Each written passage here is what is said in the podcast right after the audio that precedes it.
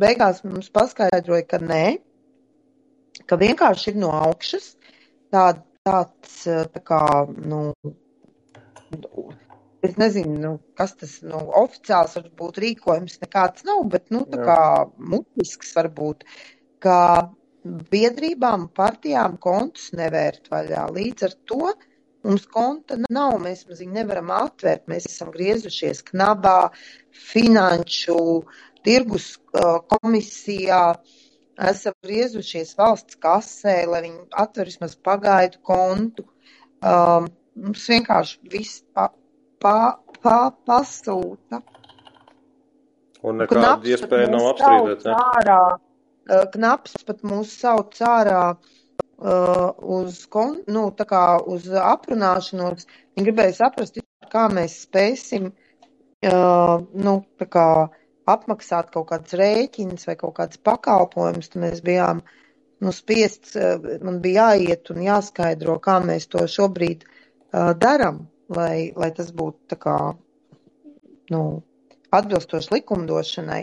Uh -huh. Un, protams, ka labi, ka vēl ir skaidrā nauda, ka tu vari ar to un caur ziedojumiem un tā, bet, nu, tas nav normāli. Tas nav normāli, kas notiek valstī.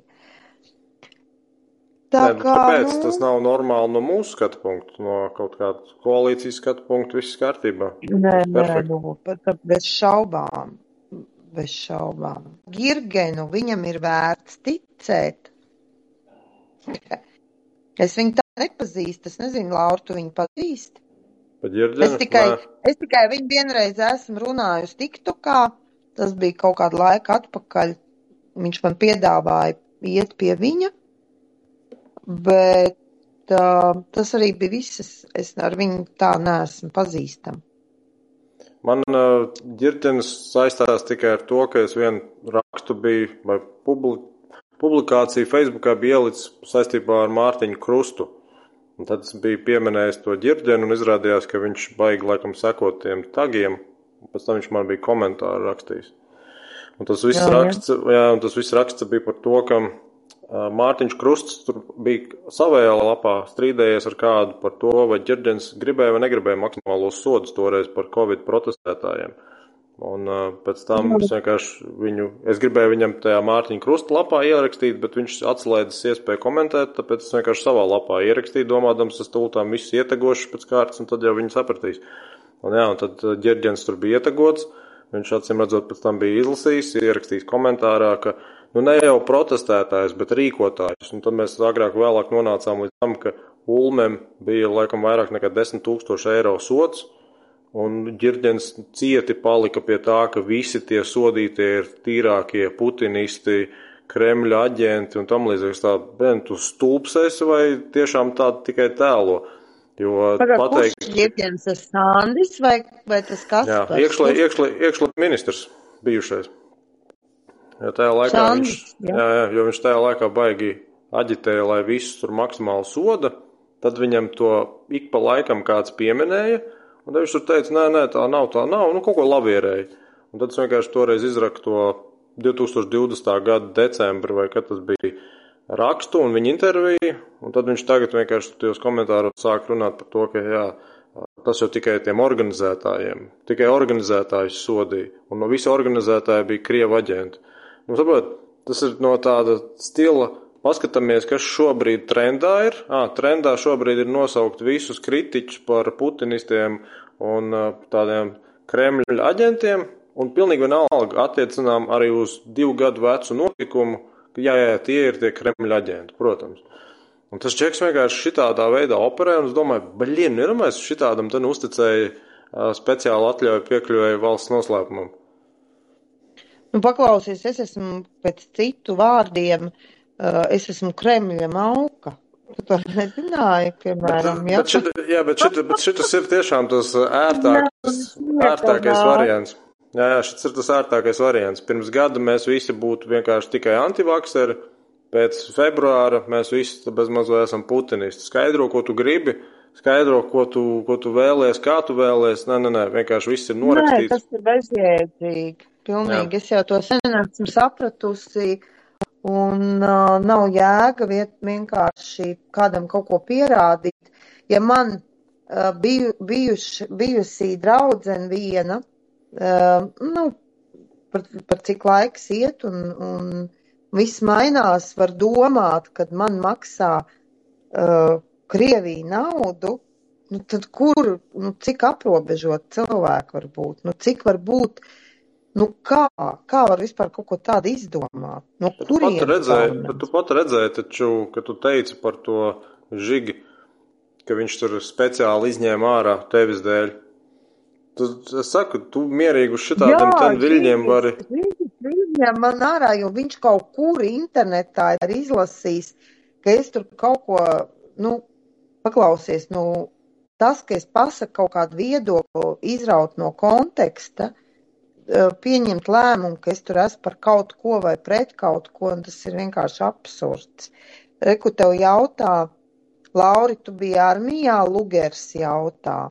Jā, 15. gadā rekrutējos, biju apvienotajā štābā, aizsardzības ministrijā, zemesardzes pirmajā Rīgas brigādē un pēc tam zemesardzes štābā.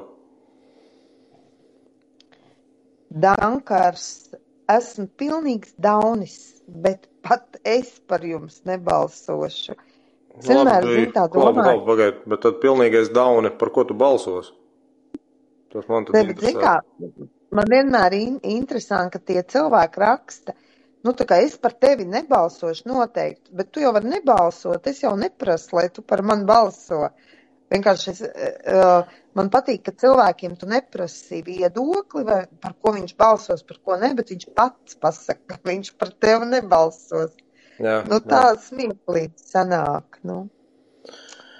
Tā, reku man kā man viens, kā man viens Lauri ļoti tāds gudrs vietas cilvēks politoloģijā teica, viņš teica, Kristīna atceries, ka par tevi uh, praktiski sievietes vispār nebalsos. Tas ir, uh, tu vari necerēt. par dzimumiem?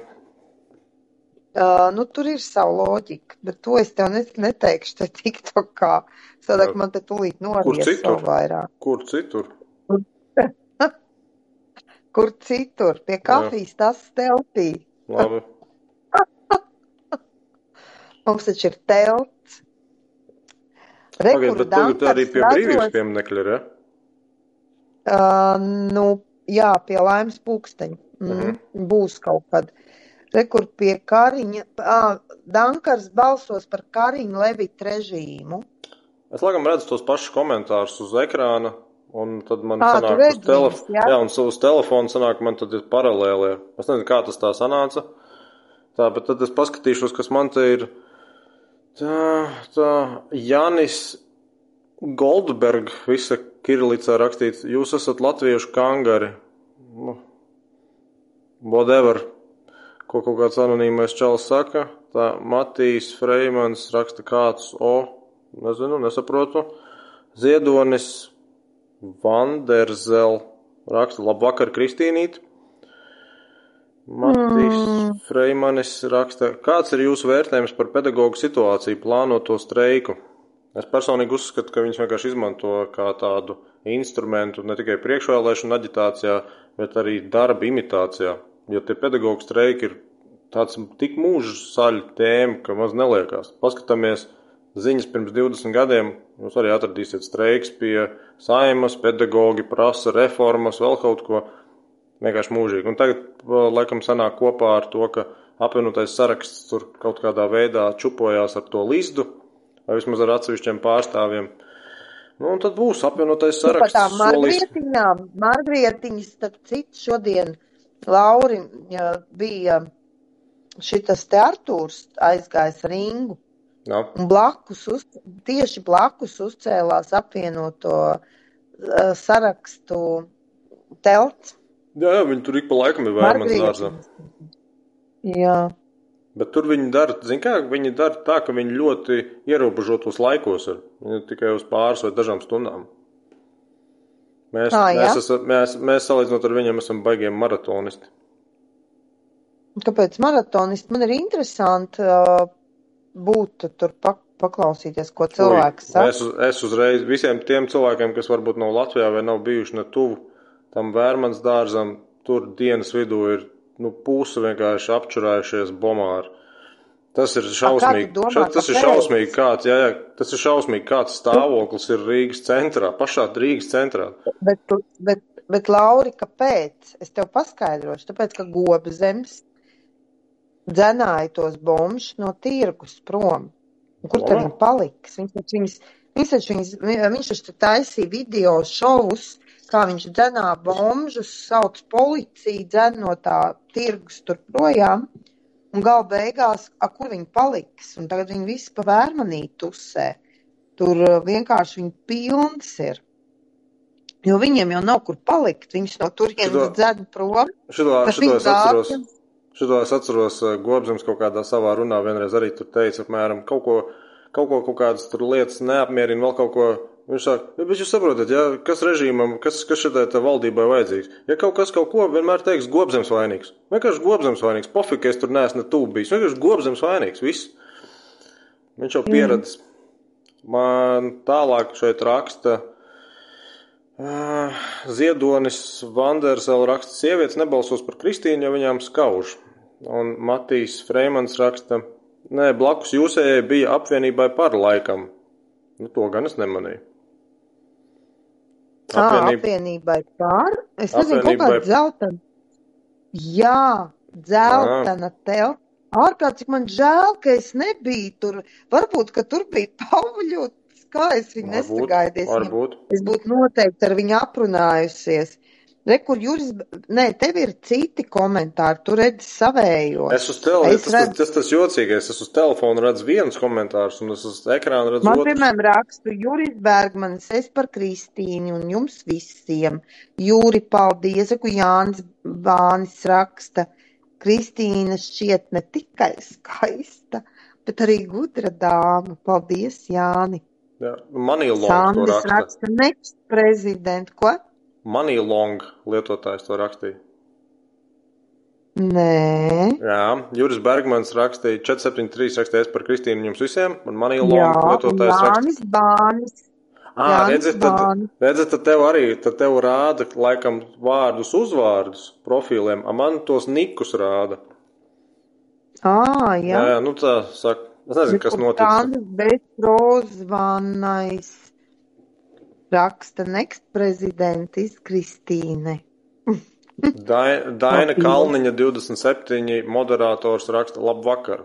Labvakar, Daina. Tā. Un A, man šitajā, no, Nu, nu. man šitajā paralēlijā, tā, par to attīstībai par tikām skaidrībā, konservatīvie dāvis raksta. Anita ir pirmā izglītības ministra Latvijā, kas būs panākusi mācības latviešu valodā. Da fuck, ko tu runā? To jau, nu, ja kādam var kā censties likt kā kaut kādu nopelnu, tad jau tas būs Šadurskis. Jau pirms 20 gadiem vai cik. Kad viņš tur to visu Agri- reformu iesāk. Agrit Romāna prasa kādu partiju. Es, uh, mēs pārstāvam, mēs pārstāvam tautas kalpi Latvijai šitādi, redziet, zīmīgi. Un tas pat ir plašāks, jo ir saraksts tautas kalpu Ja Latvijai, kāds, un jā. cilvēki ir, jā, cilvēki tā Ja kā jūs agrita. Jā, ja kāds nezina, tad mēs varam paskaidrot, Laura, ka mūsu partijā ir visi neatkarīgie deputāti, kas nav partijas biedri. Uh, Mēs tikai esam laikam četri vai pieci cilvēki. Mēs esam trīs, kas ir valdē, un, un divi laikam, kas ir no saraksta, ir biedri. Pārējie visi ir pilnīgi bezparteiski neatkarīgi cilvēki, arī Lauris. Un, uh, Nē, bezpartisks es neesmu. ā, nu, ā, pareizi. Nu, Jā, jā. stāst. Stāst, kas. Es tas slepenais ziņotājs. Jā. Jā, nu, bet man vispārībā nav nekāda kontakta bijis kopš, nezinu, pāris mēnešiem. Es nezinu, vienkārši viņi tad, kad jau, kad viņi salika tur to sarakstu, tad viņi vienkārši sagāja laikam kaut kādās individuālās, reģionālajās, tematiskajās darba grupiņās un viss. Agrāk bija tā, pirms pusgada bija vēl tā, ka tur regulāri ēpastā nāca visādi jaunumi. Nākamā nedēļā tur tāda video zvans par tādu tēmu, vēl kaut kas, bet tas viss pazudis. Daina saka, lai mēs uzspēlējam batlu, mana moderatorīte. Tā, mačs, to Māti Jā, uzspied, jo Dainas, es nezinu, kāpēc Dainīt jā, to prasa, bet man ir Dainīt, man moderātori ir, un pateicoties viņai, man tur tad nerakst visādas riebeklības cilvēki. Bet kāda vaina? Viņa- Nu, mēs jau esam, pazies, tas, tā, tā jau būtu tā baigā ironija. Mēs kā ceturtais saraksts ar savu programmu pirmajā punktā iestājāmies par vārdu brīvību. Ja kāds grib žulti Nē, nu gāzt, jā. ja kāds grib žulti gāzt, tas jau mums tikai palīdz to sociālo mēdīju algoritmu kurbulēt. Daina dzirdēja. Daina dzirdēja, ko Lauris saka, mēs par vārdu brīvību paskatīsimies, lai tur pagāž to žulti. Ja būs pārāk traki un es sākšu raudāt, tad bano nos. Bet šits, bet šits, man, jā, bet šits man ļoti patīkam pārsteidz, ka tu esi tik norūdīta un ar tik biezu ādu, ka jā, tev, ir, tev ir grūti tādā ziņā vispār iztraucēt mieru. Jā, man, ne, man nevar vispār, es nezinu, kam ir jānotiek.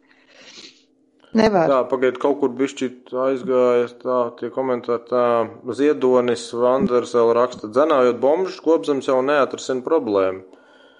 Tieši tā, par to jau ir stāsts. 7, 7, Jo 7 tos- aviators raksta vienkārši kaut kādi smaidiņi, labi, nezinu par ko. Jā, jā, tev ir smaidiņi. Re, kur piesakojiet viens otram, vai mēs, tev, mēs tevīm nesakojam viens otram? Es domāju, ka es Mēs esam sveši. Es nezinu, kā es esmu pārliecināts, bet es, manuprāt, esmu. Ir, ir, man ir rādās, fr man rādās friends. mēs jau esam draugi? Jā, jā. Izkul. Nē, pārējie. Ah. Re, kur Līva raksta. Paldies Kariņam par darbu Covid laikā. Cepuri nost, Līva, jūs tā kā, vai, nu, pa nopietnam, vai tas ir tā kā tāds sarkasms, ko jūs kā lai jau nāk. Gan jau, gan jau ir cilvēki, kas tiešām pieņem, ka, jā, Nē, ja nebūtu dubultās maskas un trīskāršā potēšana, šeit būtu tūkstnesis, viss būtu izmiruši. Kognitīvā disonance, nē, nu, es nezinu, kā to nosaukt. Tā, Man ir reku tā. man, no, Nē, nē, runā, runā. labi, konservatīvie dāvas raksta. Kāds sakars Šadurskim? Ceturtdien pieņēma izglītības likuma grozījums par latviešu valodu. Tāds sakars, ka Šadurskis bija izglītības ministrs vairākus gadus, un galvenās reformas attiecībā uz latviešu izglītības sistēmu un minoritāšu izglītības sistēmas mazināšanu, reformēšanu un tā visas divvalodības sistēmas likvidēšanu ir Šadurskim.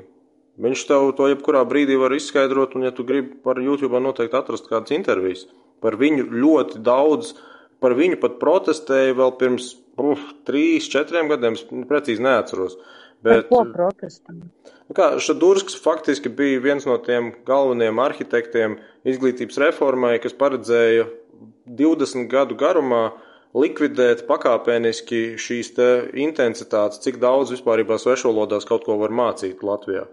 Un daudz, tad, kas bija no minoritātēm, ne tikai krievalodīgie, bet arī citām, viņi gāja protestos, viņas eh, iesniedza satversmes tiesā pieteikumus, viņi viskaut kādu ce- centās cīnīties, bet Šadursks tur vienkārši tā, jūs ejiet, jūs apmēram.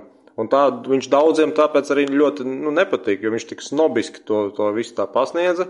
Bet, un es neko nesaku. No?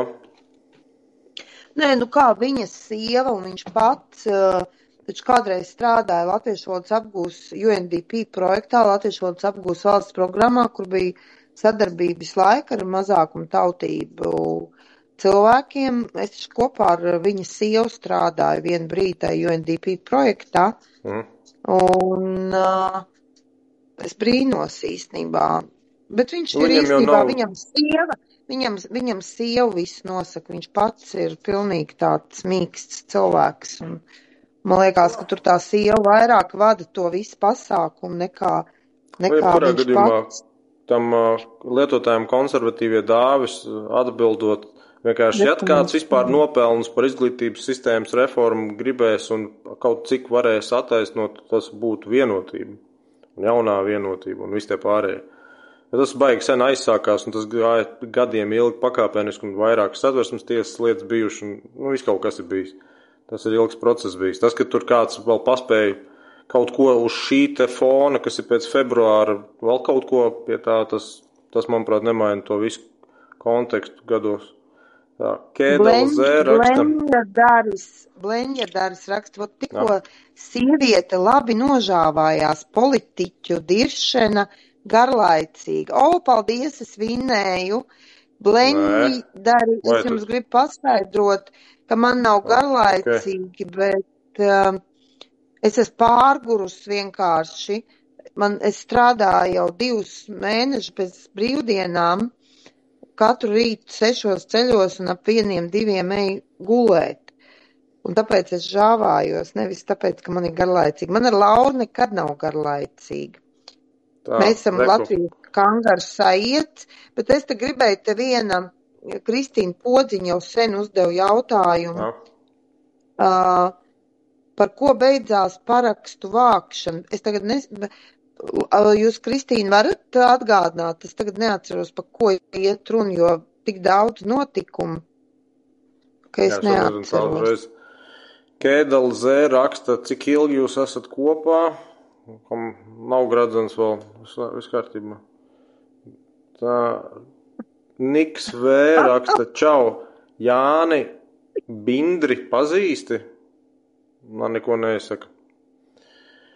Tā. Vova, Vova un daudzi septiņnieki raksta, veiksmi Latvijas tautai patriekt ASV salāšņas no Latvijas politikas. Es domāju, ka nav iespējams patriekt.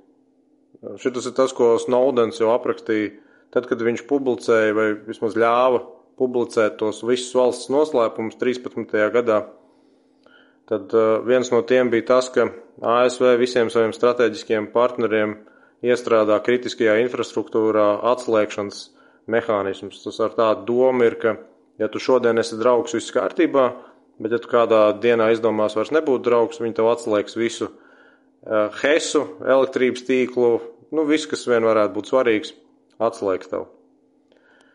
Tā, tāpēc es, nedomāju, ka tur var realistiski runāt par uh, aiziešanu no ASV, jo man godīgi sakot, ja, jāizvēlās vispār starp augstā kara pusēm, rietumi vienmēr būs simpātiskāk tīri pēc kultūras un pēc attieksmes, bet skaidrs ir tas, ka mums ir uh, jābūt pastāv, jāpastāv par savām interesēm vairāk. Tote D raksta, es balsošu par JV, jo tik labi, cik dzīvoju tagad, nekad neesmu dzīvojis. Es nezinu, kaut kā liekas troļļi šo rakstu. Ja, jau nākamais. Kristīna Porziņa no. raksta, laiva nosaukumā jums rakstīts. Es vispār neko neesmu rakstījusi. Kā man var būt nosaukumā rakstīts, ka es paraksts vācu? Ā, tev varbūt tajā, kad tu ieeji TikTok laivā, viņš tev piedāvā rakstīt virsrakstu. Un tas parādās tad, kad cilvēks ienāk iekšā. Nu, tev no pēdējās reizes, kad tu biji rediģējusi to virsrakstu, varētu būt, ka ir palicis. Ai, pēc, man tiešām ir jāžāvājās, man skābeklis trūkst. Tas ok. Dain, ma, Dainīt raksta, domāju, jaunieks nāks darboties saimā, būs ļoti grūti tikt galā ar visu to, kas jau ir savārīts. Tā, reku konservatīvie dāvis raksta, mīļais cilvēks, Šadurskis gribēja, bet viņam nesanāca. Šobrīd tiek likvidētas Krievu skolas kā tādas. Ui, es saprotu, ko tu saki, bet centies saprast, ko es saku. Tā minoritāšu valodas ierobežošana ir ilgadīga reforma Latvijā. Un par to, ka Krievu skolas likvidē, runāja jau 20 gadus. Tā ir pakāpeniskā reforma. Šis ir tas brīdis, kur varbūt ar pēdējo naglu kaut, kur, kaut kam ielikt. Bet tas ir pilnīgi cits. Tā. Man Enriko rozīte atsūtīja paldies. O, man ir četras rozītes, paldies. Tu redzi, man jau 16 punkti. Tev ir trīs. nu, ko es varu, jā, Te, ko es varu padarīt par tevi? Tev nesūt rozes. Jā. Tā, Odze, Odzelv raksta, ko māna tautu ar lata atgriešanu. Kāpēc mānam? Tas jau nav mānīts. Tā ir viena no programmas pamatlietām. Iedodiet 51% un nekas tur mānīts nebūs. Sprinteris Bugijs raksta, labvakar, vai Kristīna arī sauļojas vecāķos un kalngalē, tāpat kā tu? Šaubos. Kur tu sauļojies, Kristīna? Es nesauļoju. Tiešām? Nu, redz. Ātra uh, sauli, no, nu, ja tu daudz sauļojies, tad tu ātrāk kādu noveco, un es nevaru atļauties sauļoties. Tā Kēdela zēraksta par to ASV un infrastruktūras izslēgšanu izklausās pēc folijas cepurišu loģikas. Tāpēc jau tas arī bija ASV valsts noslēpums, par ko Snowdenam draud mūža ieslodzījums, ja viņš atgriezīsies ASV. Jānis Bānis. Nu, tu visu laiku uzvarēsi. Mēs varam izprovocēt, lai tu arī sāc pelnīt šeit. Es? Nē, Jā, nu, tu tiktu, tiktu, kā, tiktu, kā, tiktu kā var. Latvijā ir cilvēki, kas tiktu kā katru vakaru izceļ ap 100 vai 200 dolāriem. Ei, nu. Jā, jā. No kurienes, kādā veidā? Miko, Dāvaniņas, paldies. Tās dāvaniņas, kuras tev uzdāvina, daudzas no viņām kaut ko maksā. Tā ir tāda TikTok maka naudiņa, un pēc tam, kad cik tu saņem tur tās dāvaniņas, tu to TikTok naudiņu var ie, iemainīt pret eh, PayPal izmaksu. Oh, man te kaut ko atsūtīja. Paklausies, konservatīvie dāvis raksta. Jā. Vai jūs esat troļļi? Jo man šķiet, ka jūs troļļojat, ka esat ar gobzemu. mēs ne, ne, Mēs neesmu nesam, jā, jā, mēs jau ar nevienam brīdi neesam teikuši, ka mūsu saraksts ir gobzem. Tā, Es labi. vispār gobzemu dzīvē nereizi pat neesmu satikusi. Jā. Nē. Jānis Bānis raksta, Lauri, kā savākt tūkstotu sekotājus. Nezinu. Sāc kaut kādus video ierakstīt, palēnām jau parādīsies. Tā, mm. Viņš tālāk raksta, kāpēc būtu jāatgriež lati. Tas ir vienkārši koncepts par to, ja tu gribi patstāvīgu valsti, tev jābūt arī patstāvīgai valūtai. Suverēnā valstī jābūt savai, va- savai naudai. Ja tu gribi būt suverēna valsts, ja, ja nē, kā ir tagad, tad, protams, ka nevajag. Reku Daina Kalniņa 27 raksta, Kristīna, tev jau ir dāvaniņas no iepriekšējām reizēm. Ā, jā? Jā. Un Bet- podziņa bet Kristīna, Da- un podziņa Kristīna raksta, var, man arī stāv tiktu kā apmēram 160 eiro. Nopietni. Kristīna, tu esi bagātā kundze. Kristīna podziņa bagāta, viņai 160 eiro.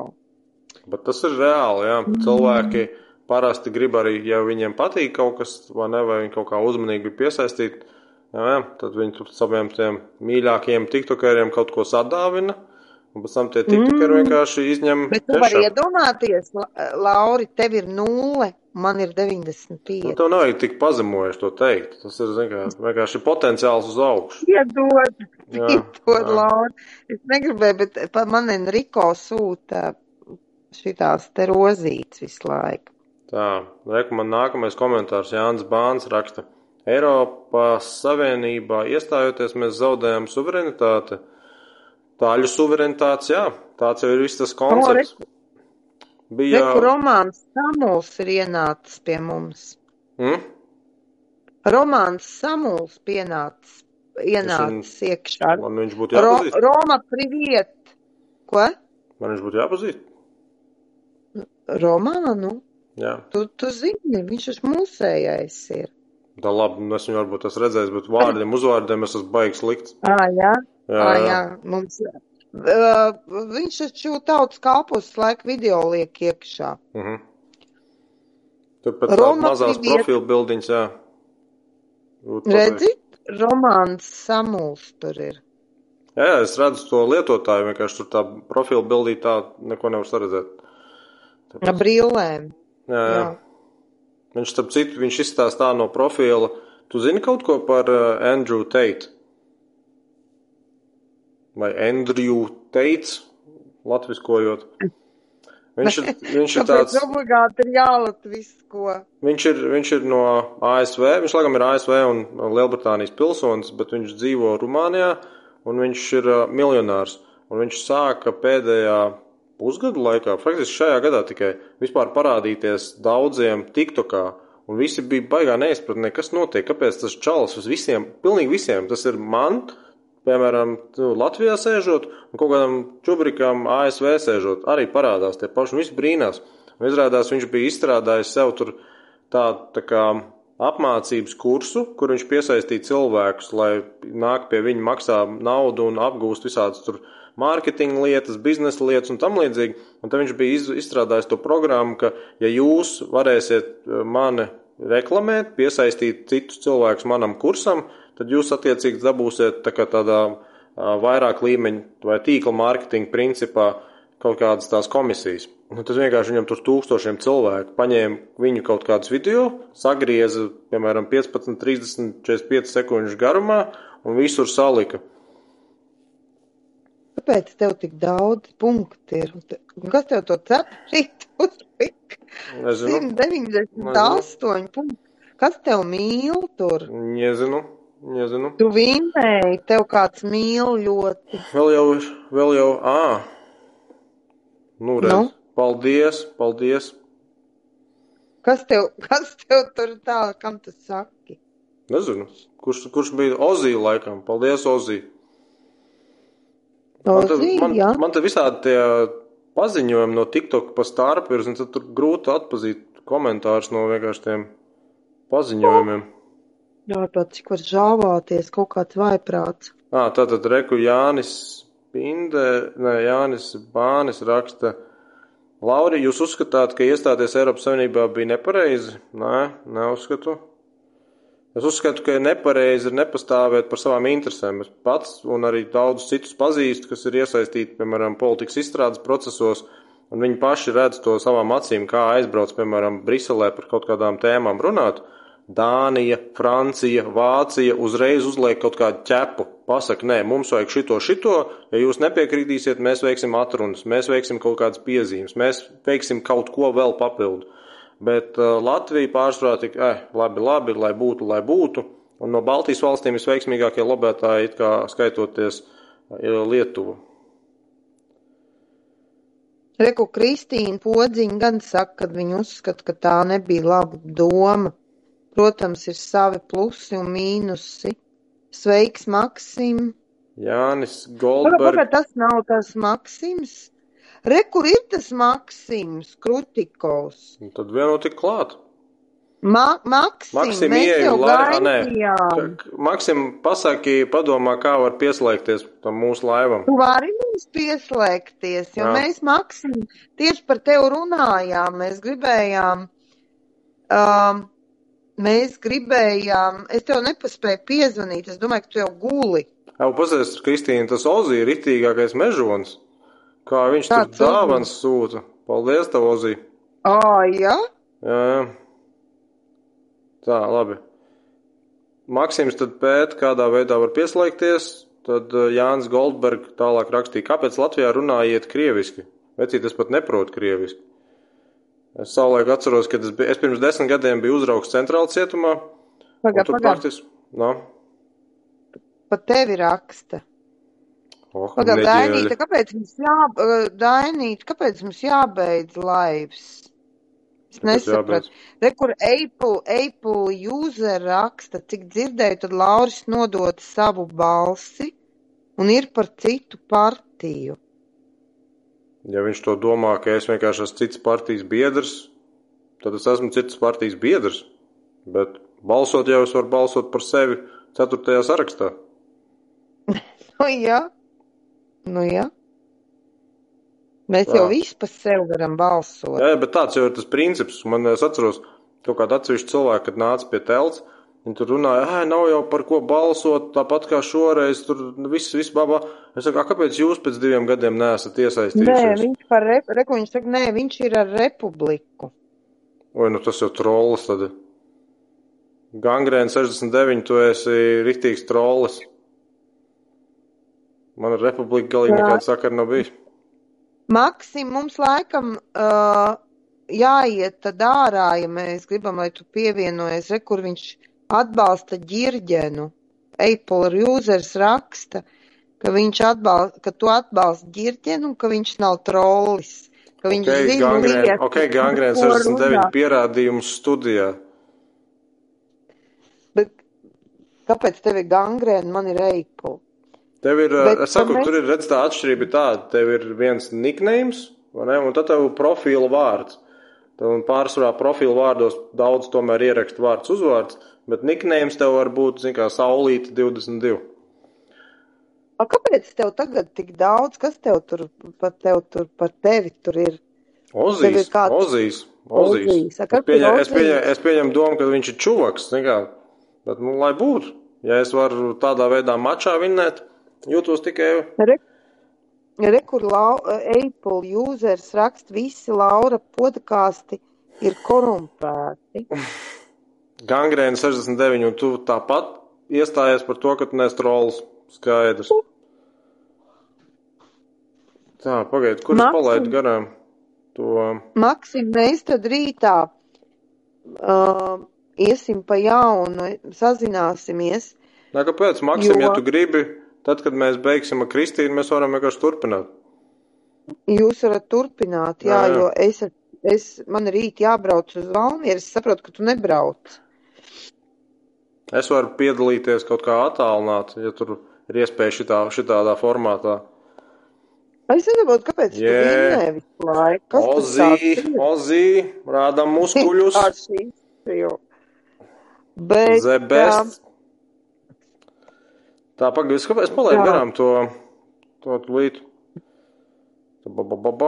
bija? Baigi daudz tev visi tie paziņojumi. Es taču baigi grūti orientēties uz telefonu. Tā, tā kāpēc runājat Latvijā krieviski? Es saku, jūs neprotat Ā, krieviski. rekur, rekur. Kristīna saka, kad beidz spēli, tad apakšā redzēsi rozā un zilu cilvēciņu. Un tad var uzaicināt. Laikam tad, kad spēlē, tad nevar uzaicināt, a pēc tam var. Ā, Mēs varam pamēģināt, jā, pēc tam vienkārši to co-host. Jā. Maksims Jā. Krutikovs raksta, bija atslēdzies uz īsu momentu, par ko Lauris minēja. Ja nu, mums nesanāks tagad divi tā tevi pieslēgt, tad vienkārši tad, kad Kristīna aizies prom, tad mēs varam vienkārši Gulēt. turpināt pa savam. Gulēt, Jā, Kristīna aizies gulēt. jāstrādā Kristīnai Kristīnai. Tev, es vispār, tu esi izlaidies, Lauri. Izlaidies. Tu, Manu jā, disciplīnu nevienam nepārspēt. tas gan. Ir labi, es nestāstīšu, kāda tev ir disciplīna, Nu. bet es tev apbrīnoju. Bet es jau saku, tas man taisnība. Es sāku to aptuveni 15. bija tā, ka tad, kad mēs bijām pamata apmācībā armijā, tad mums bija jāceļās, es pareizi atceros, sešos. Ja es pareizi atceros. Un tad vienkārši vēlāk es domāju, ah, es varētu pusstundiņu ātrāk. Nu, Zināt, tā sagatavoties jau tā, tad pusstundiņu ātrāk, pusstundiņu ātrāk. Es domāju, ej, viens tik agri jau ceļos, ej, es tikpat labi, vienkār- jo tad toreiz es lasīju grāmatas parasti vakarā. Un tas, zinām, salīdzinoši, salīdzinoši grūti Bet reizēm bet koncentrēties. toreiz, Tad pārnes. trijos nakties pamostos. Jā. Nu, kā es kā pamostos, es pēkšņi skatos, jāatbild uz kaut kādiem tiem WhatsAppiem neatbildētiem. Es jau nedomāju par to, ka cilvēki naktī guļ un ka es tagad pēkšņi atbildu. Un tu pretī, es vienkārši šokā biju, es domāju, un tad, kad tu sāk rakstīt, ka tu no pieciem rītā grāmatas lasi, Nu, plus mīnus, jā. Tad- Četros piecelies, zin kā, aizēja atliet, kaut kā saposies, un tad, jā, sāc, sāc.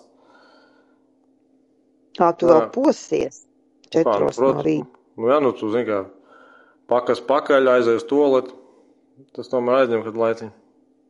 Piesēdies pie kompja. Es agrāk, es agrāk vēl skatījos tur kaut ko Facebookā, bet tas tā, kā kur reiz. A, Kas Labi. tev ar žuravļu bija? Apple users jautā, var uzprasīt, kāpēc uzmeta žuravļu? Kāds sakars? Kā, kas ir žuravļos? Kāpēc Lauris iestājas tajās žuravļovas schēmās? Kā, kas ir žuravļos? Tu zini tādu? Nē, es tagad zinu laikam, par ko iet runa. No, kas viņš tāds ir?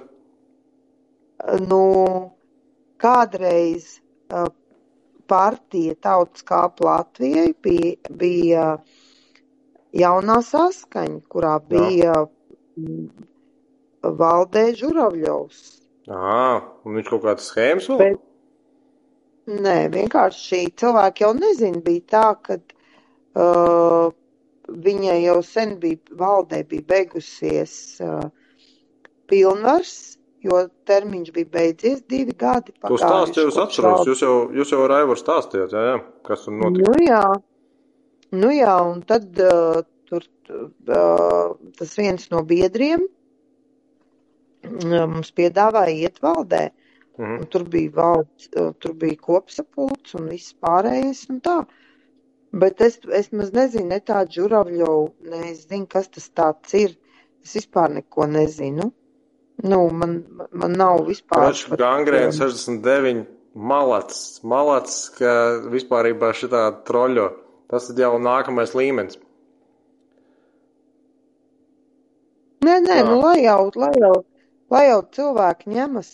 Jā, man ir ok. Uh, Bet, starp citu, runājot, runājot par troļļiem, es pamanīju, ir vairāk, kas ir tiešām iesūtīti. Un reizēm es nezinu, vai tas ir iesūtīts vienkārši kaut kāda troļļu ferma vai iesūtīti no drošības dienestiem. Jo, ja no drošības dienestiem, Džeki, vienalga, kurš uz tagad skatās no drošības dienestiem, izsaka līdzjūtību. Jo manai drazai sekot līdzi stundām ilgi, nu, Džeki, jums tur piemaksas jāprasa saviem darbdevējiem.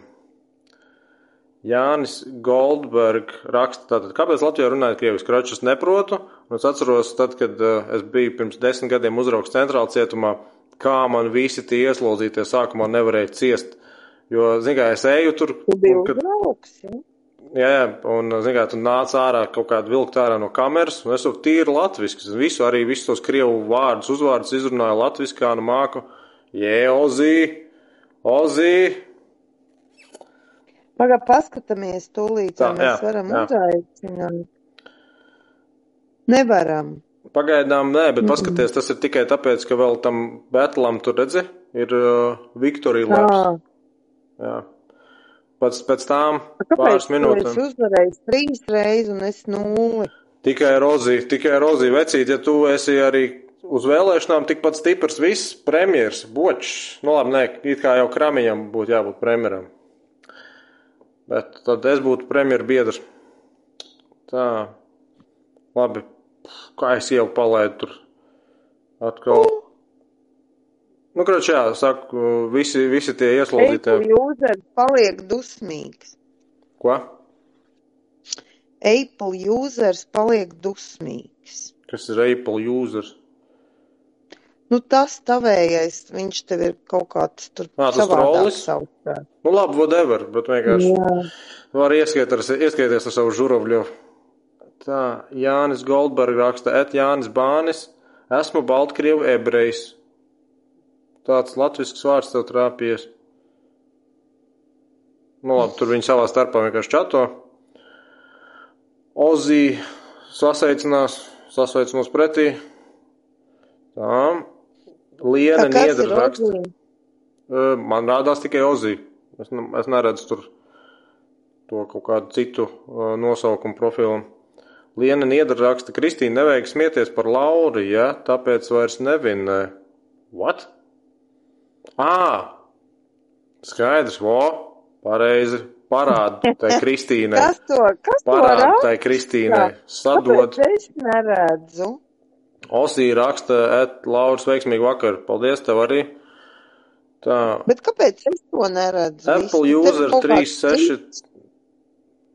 Vot, tas jau ir tas Apple user, tas Jā, interesanti. Tagad man viņš vienā un otrā rāda.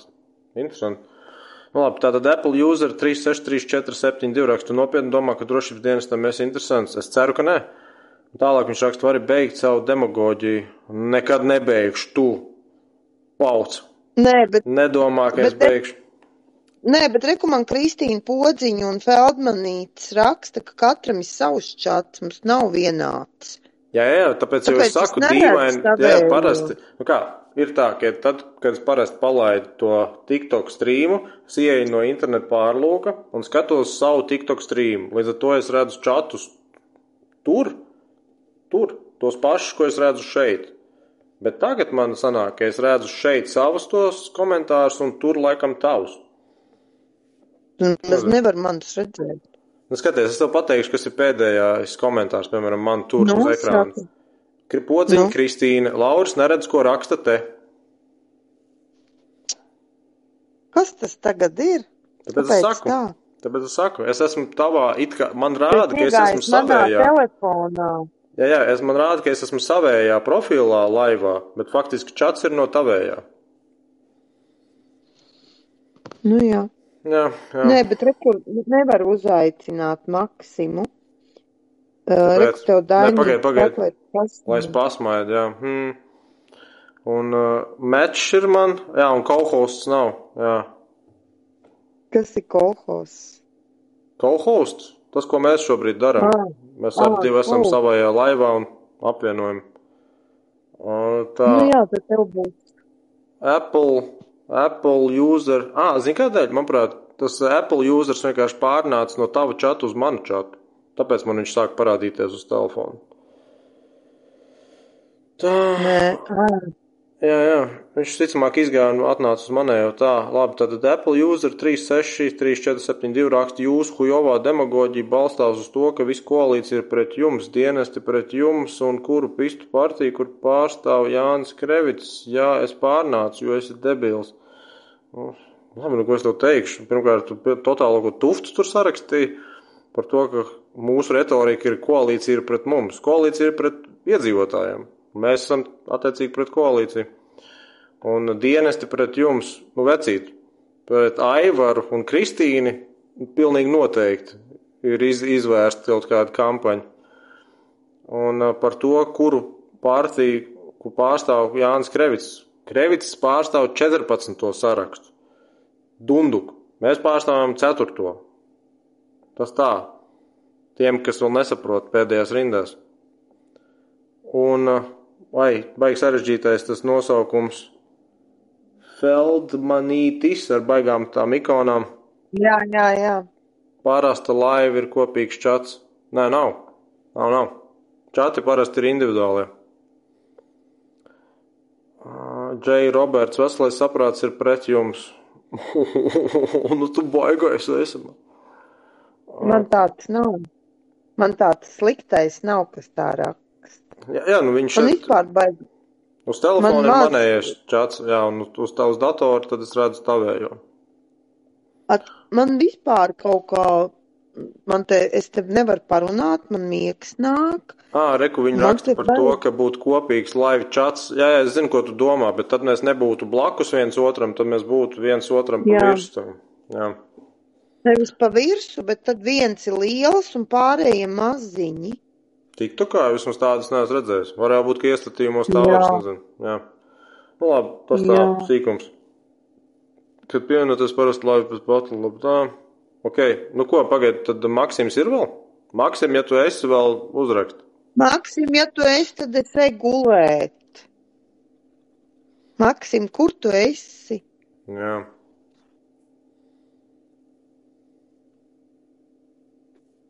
Es tev ar viņu telefonu Whatsappā nosūtīju. Uh -huh. Jā, reku viņš ir raksts šeit. Labi, Maksim. viņš ir šeit. Tad Maksim, Nu, ko tad es izdarīsim. eju? Es, eju gulēt. Ar to ar Maksimu. Tusiņš, musiņš tev ir. Jā, Re, kur jā. viņš ir Maksims Krutikovs. Tad mēs rīt varbūt uztaisīsim. Uh, Daina saka, pievienojieties visi trīs kopā. Mēs varam varbūt uz mirklīt pievienoties, bet pēc tam Bet es kā man veidā? skrops tā izgāja, redzi? Bet kādā veidā? Kas kādā veidā? Nu, trietā. Kā Nu mums kā, nu trīsums tagad, sanāk? ā, Nu, pagaidi, Daina, kā, kas tagad ir jādara? Mums visiem jāiet ārā, ir un jāiet pa jaunu. Jā, tas gan būtu garlaicīgi. Vajadzētu jau kaut Kas kā viņu dabūt vienkārši iekšā. No Maksim, kā tev, tu viņu var dabūt? Pagaidi, es viņam mēģināšu uzspiest virsū. Pagare, kur viņš ir, friends, manage. Nē, es neko tur nevaru izdarīt. Maksim, tu vari pieprasīt, uzrakstīt. Maksim, tu vari pieprasīt kaut kur pievienoties. Nē, viņš nevar, viņš jau meklēja. Viņš nevar. Mm -mm. Viņš nevar.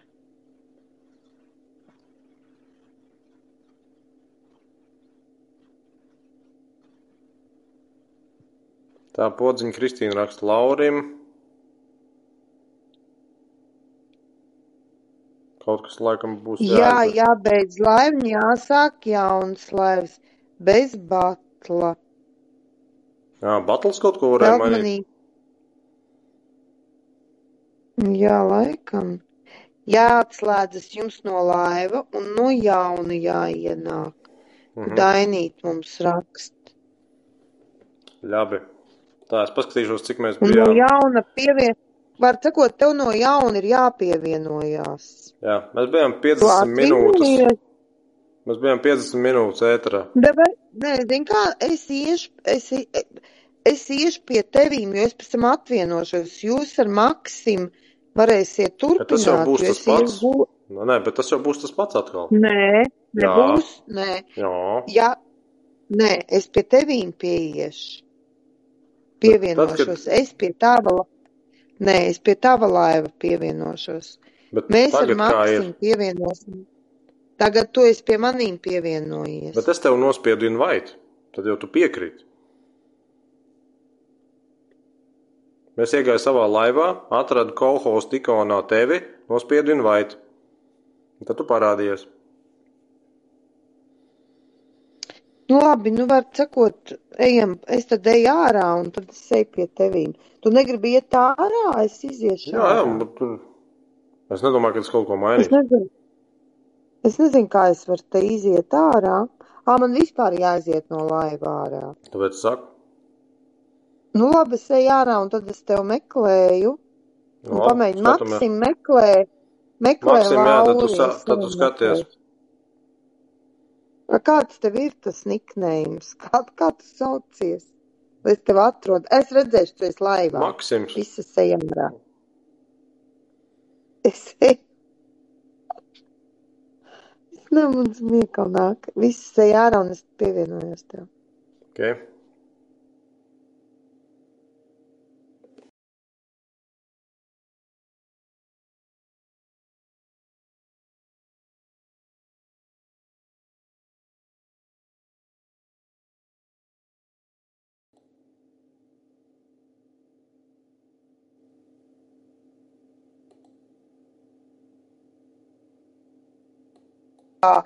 Finanšu tirgus komisijā esam griezušies valsts kasē, lai viņi atver vismaz pagaidu kontu.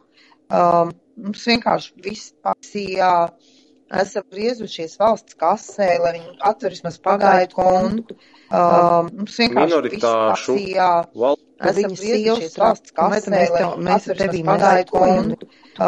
viss Minoritāšu, nē, bet paskaties, tas ir tikai Viņas sievas darboties mēs un mēs atver te vismaz runājam pagaidu galā kontu. un visu to Um, jau mums ir. vienkārši Minoritāšu pasijā. Facebookā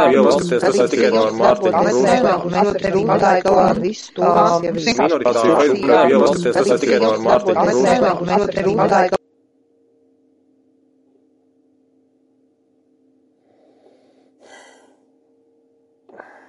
no Mārtiņa Mēs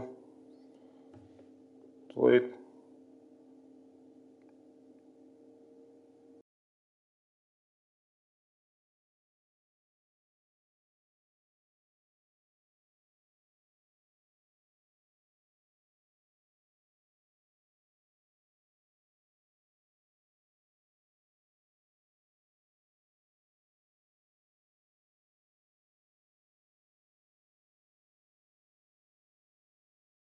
Spīm.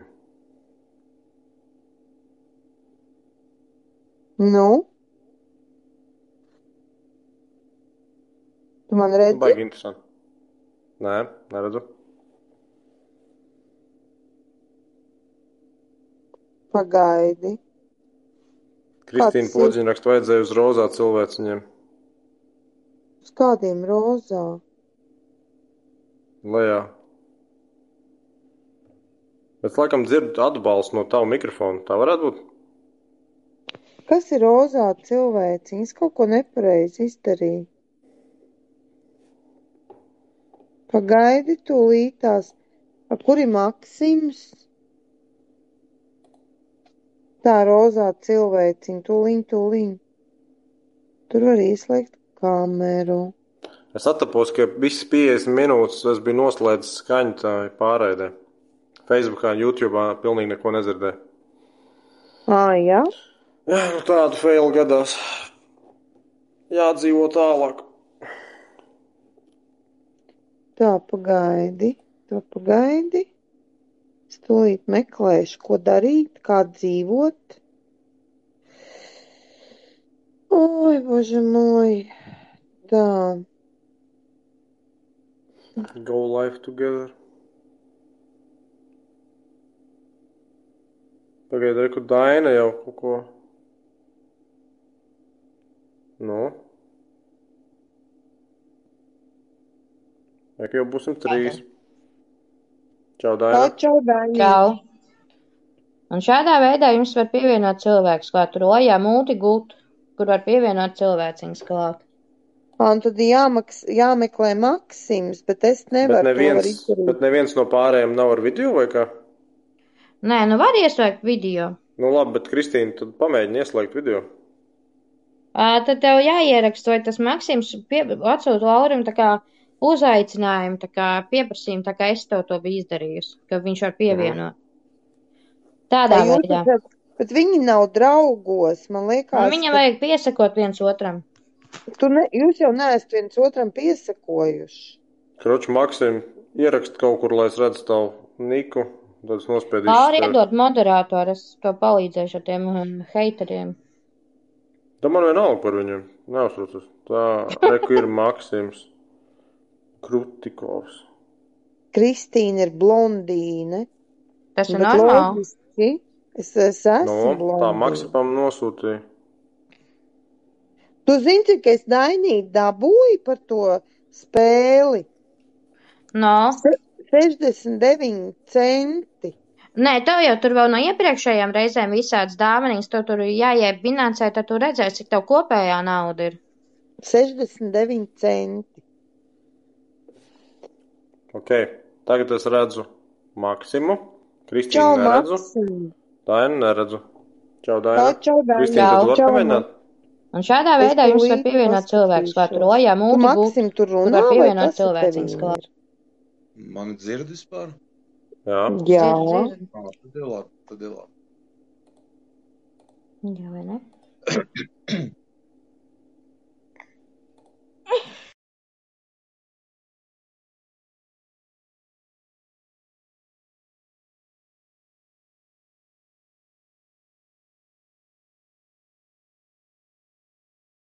Kas ir? Ă, Man rādās tikai Ozī. Kaut kur, kaut kam iela.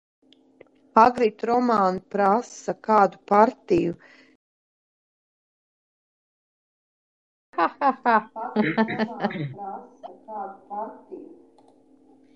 Kristīna, tev tur ielējā tavu kameru parādīsies. Uzspied uz tavu ekrānu, Jā. Ā, nē, Kristīna, un viss kārtībā. parādīsies. Tomēr laikam bija skaņa. Kam? Nu, tajā pārraidē pirmās 50 minūtes. Es vienkārši nepareizi pārbaudīju. Bet tagad, Ir. kopš mēs saslēdzāmies no jauna, es visu laiku dzirdu sevi atbalstīt. Ko Es tu nezinu, kas ir dzirdi? noticis. Es sev dzirdu atbalstīt. Un, uh, Labvakar. Labvakar, Maksim.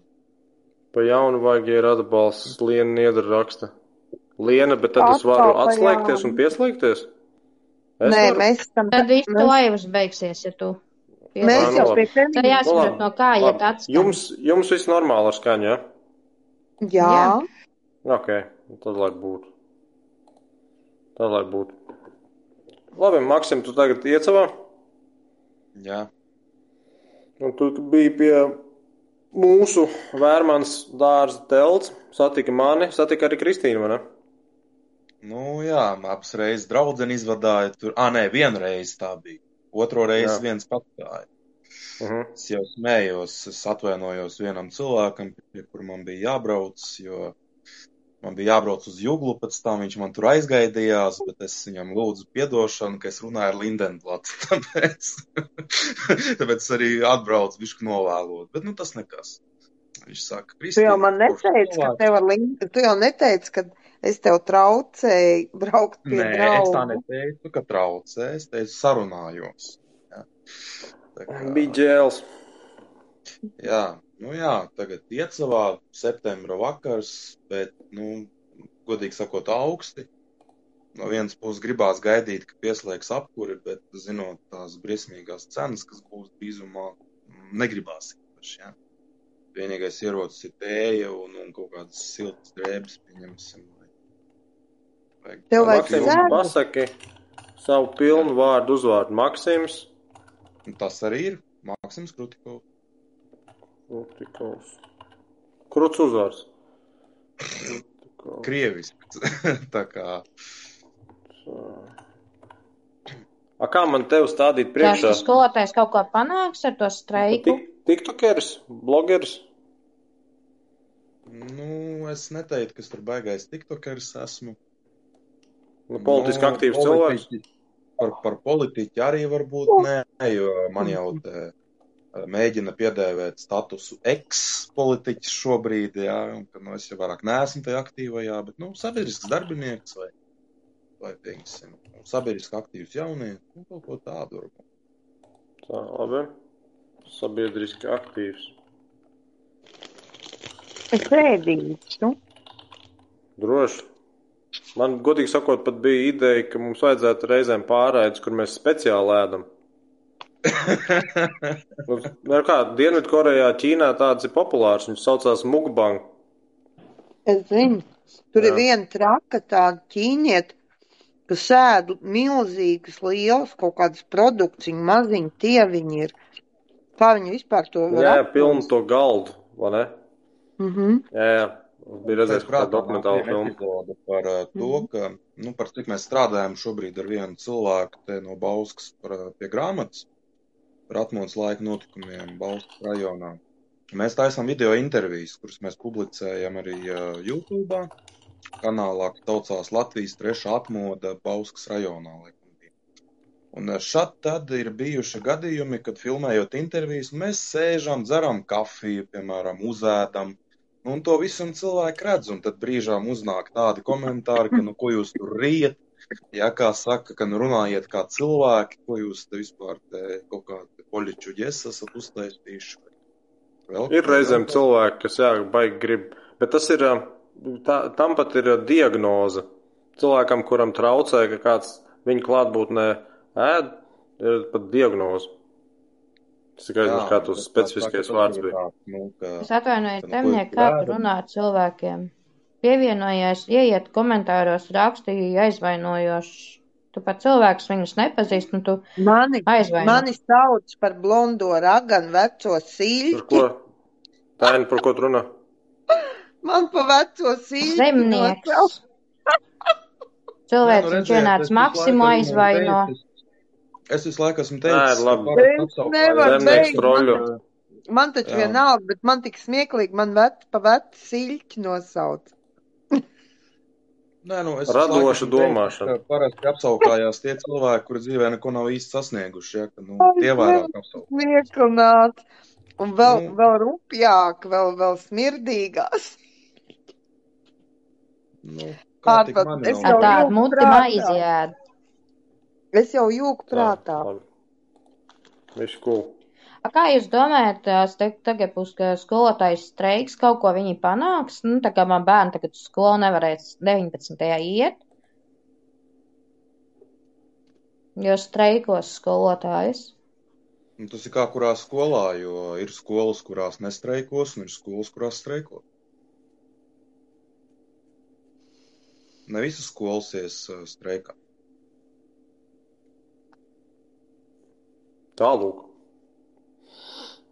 Es Bet domāju, ka vispār es nesaprotu, kāpēc tie pedagogi tagad iet streikot. Tad, kad viņiem vajadzēja iet streikot, tad viņi gulēja uz lauriem, un viss viņiem bija labi. Tagad, kad um, viņi saprot, ka vispār valstī nav naudas un tā tā, viņi pēkšņi streiko, prasa sev lielākas algas. Nu, ja jau viņi ir pedagogi, viņiem jau jāsaprot, no kurienes to naudu ņems tām algām. Tad jau vēl ir jāizņemās. Es tev, Kristīna, varu pateikt, kā man gāja. Es biju runājis ar, kā viņam bija tā līdzes priekšniece, Vanaga, ja nemaldos. Es viņai biju jautājis, kā ar podkāstu Viņi tad, ok, ok, es tur būšu kaut kad Rīgā, varam, labi.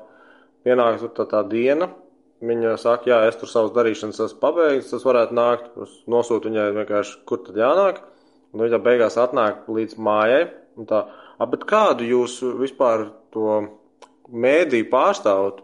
Es tā, es vienkārši podkāsts pats par sevi. Ā, nu, bet kā es tā viena pati tur pie svešiem vīriešiem uz dzīvokli nākšu? Nē, nu es jau tā nevaru. Ja būtu vēl kāds, kas pavada, bet, nu, tā, es saku, nu, it kā jau tas būs tiešraidē, tur liecinieki jau netrūks.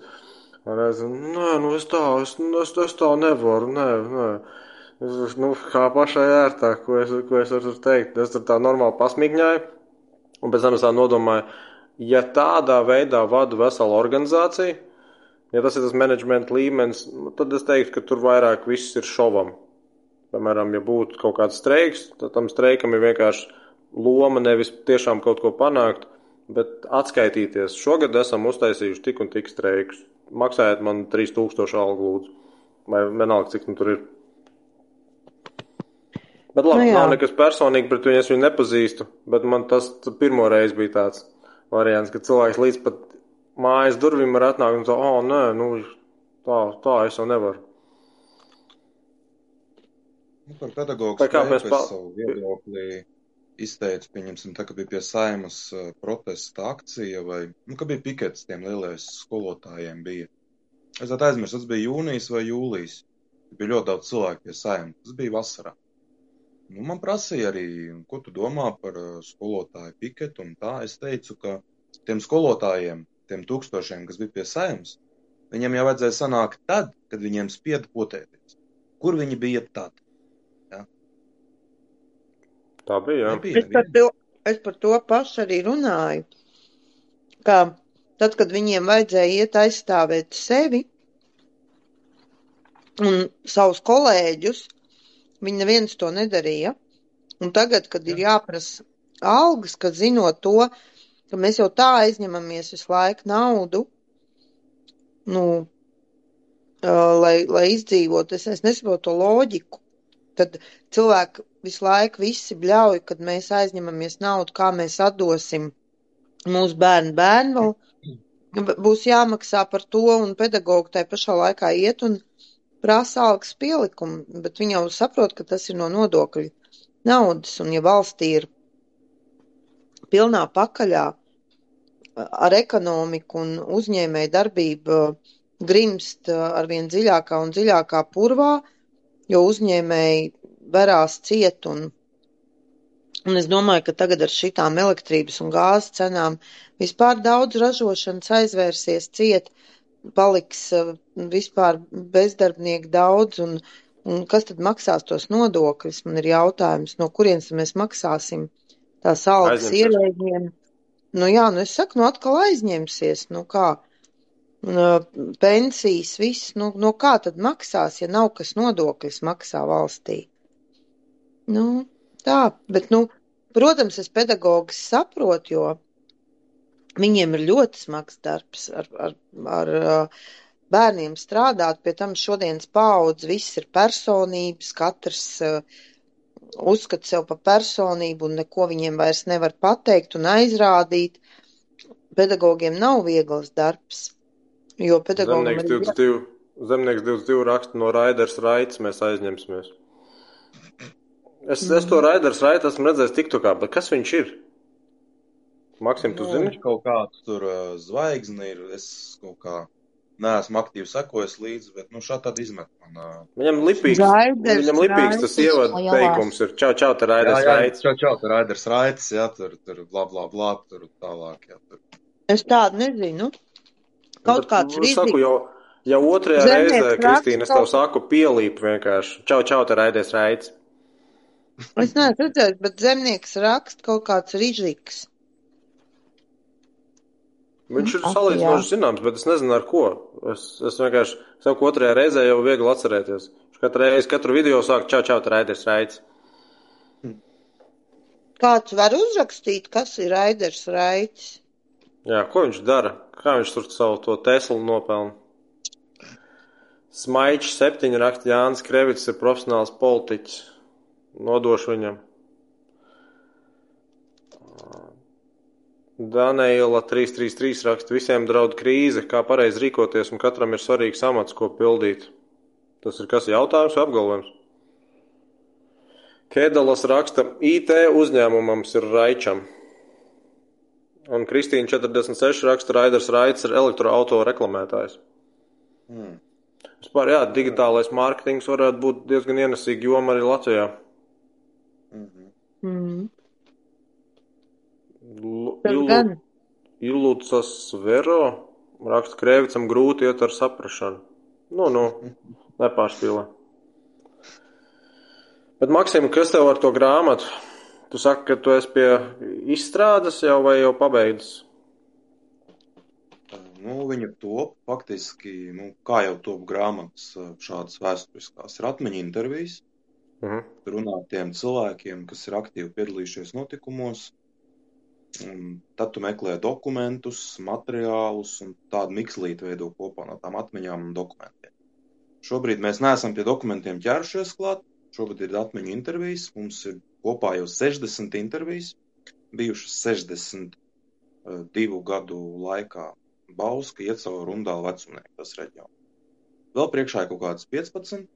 Bet es domāju, ka mēs ķersimies pie dokumentiem. Nu, es ceru, ka nākamā gada augustā jābūt pirmajai grāmatai. Es vismaz ceru, ka līdz tam nonāks. Bet nu, tas ir atkarīgs no mūsu pašu darba. Jo nu, mēs neesam, teiksim, tas nav mūsu pamatdarbs. Mums ir savas pamatlietas, un tas tāds hobijs. Jā. Kā. Es neesmu pieķēries vēl tam īsti vēl klāt. Tā nu, Kā tu nonāci līdz tam? nu, pirmā grāmata par atmodas laiku iecavā, nu, tas bija tāds, nu, es teikšu tā, jaunības maksimālisms droši vien, jā, 14 gadi man bija tajā laikā. Un, nu, jā, varbūt tur daudz var teikt, ka, nu, kaut kāds tur jauns puika tur, nu, viņš tur vispār neko nesaprot, neko nezin. Tajā laikā vispār nav dzīvojis, bet, nu, kaut kā, par cik man no bērnības, no skolas gadiem, ļoti interesēja politika, vēsture, kultūras lietas. Ja? Un kaut kā tas nonāca līdz tam, ka līdz ar pāriešanu uz mācīšanos neklātienes sistēmā laiks man bija brīvāks, un atmodas laiks un barikādas un tā. Tas viss man baigi aizķēra. Un uh, nonāca līdz tam, ka es sāku veidot šo grāmatu par iecavu atmodas laikā. Tāds mentors, es teikšu, cilvēks, kurš man iedrošināja, bija Romualds Ražuks, bijušais Latvijas Tautas frontes priekšsētājs, barikāžu dienās un puča dienās arī augustā 91. gada. Un tāds viss arī sākās ar to, ka triju gadu laikā, no 15. līdz 18. gadam, nu, no laika, piemēram, sadalot vecumā, man bija 14 gadi, kad es sāku, un 17, kad es pabeidzu. Man sanāca sarunāties ar 20 cilvēkiem, plus mīnus. Bija vairāki muzeji, vairāki laikraksti. Nu, Protams, ka neviens tā nopietni to visu neustvēra. Teica, nu jā, viņš tur droši vien pārdīsies un nekas tur galā, galā nesanāks, bet nu, tomēr sanāca. Un tas vēl, ne, tas, tās vēl bija puķītis, ja mēs salīdzinām ar to, kas bija tālāk, pieņemsim, ja, fāze, kas saucās finansējuma meklējums. Ja, to finansējumu jau ir sākumā man kā 17-gadīgam, 18-gadīgam puikam likās, ka nu, tas ir tik vienkārši. Ja? Kad tu aizēji, pieņemsim, uz novada pašvaldību un nu, nodod iesniegumu, pasaka, lūk, te ir grāmata, ka nu, varbūt varētu lūgt pašvaldības atbalstu. Jā, jā, ideja ir laba, viss ir forši, fini, kā saka, un tā tālāk. Bet vairāku mēnešu garumā, es nezinu, notika kaut kāda vilcināšanās un tur nu, bīdīšana, tālāk, tālāk, tālāk, kaut kā tas viss negāja, un beigās sanāca tā, ka, nu, vienkārši parādīs durvju pusi. Pateic, ka naudas mums nav budžetā, ka mēs tev naudu nepiešķirsim. Tad es rakstīju vēstules Eiropas parlamenta deputātiem, politiskajām partijām, saimas deputātiem. Nu, protams, kā arī bija visas tās runas, ka naudas nav. Tad bija arī, es atceros, ka trīs projekti valsts kultūra kapitāla fondam par finansējumu no valsts kultūra kapitāla fonda arī tika atteikts. Bija ziedojuma vākšana ar cilvēku palīdzību. Mēs savācām kaut kādu nu, vienu ceturto daļiņu tikai no visas nepieciešamās summas. Mēs sapratām, ka tā kampaņa neefektīva. Un uh, viss beidzās ar to, ka mēs izveidojām vienu speciālu komisiju, kurā sapulcējās cilvēki, divi Latvijas Tautas fronts iecels nodaļas līderi, es, laikrakstu Pauskas dzīvu žurnālists un viens sabiedrisks iecaunieks, viens parasts cilvēks. Un mēs sēdējām pie galda un domājām, nu, pie kā mēs varam vērsties kur mēs varam nu, meklēt šo finansējumu. Un mēs pieķērāmies pie Iecavas novada uzņēmumiem. Iecavas novads tajā laikā bija ļoti bagāts, arī šobrīd šie uzņēmumi ir ļoti daudz, kā piemēram Baltikovo, kas nodarbojas ar olām, Vizulo, pieņemsim, ar visām spuldzītēm un, un citām produkcijām, Iecavnieks, kurš ražo eļļu, ja. Mēs vērsāmies pie vairākiem, atsaucās Baltikovo, piedāvājot uh, ziedojumu. Latvijas finieris atsaucās, tad bija vairāk privātie. Un līdz ar to 20. gada aprīlī grāmata iznāca. Es biju ārkārtīgi ļoti priecīgs par to. Es biju laimīgs faktiski, grāmata ir iznākusi. Un, uh, jā, starp citu, tajā laikā, kad mums bija speciālā komisija, mēs vērsāmies arī pie Levita ar vēstuli. Mēs visi komisijas locekļi parakstījām vēstuli, uzrakstījām tekstu, jo tā gada janvārī Levits vienā no intervijām bija minējis, ka nu, barikāžu dalībnieku atmiņas ir jāiemūžina, jāsaglabā un jāatstāj nākamajām paudzēm, ka tas viss ir vajadzīgs.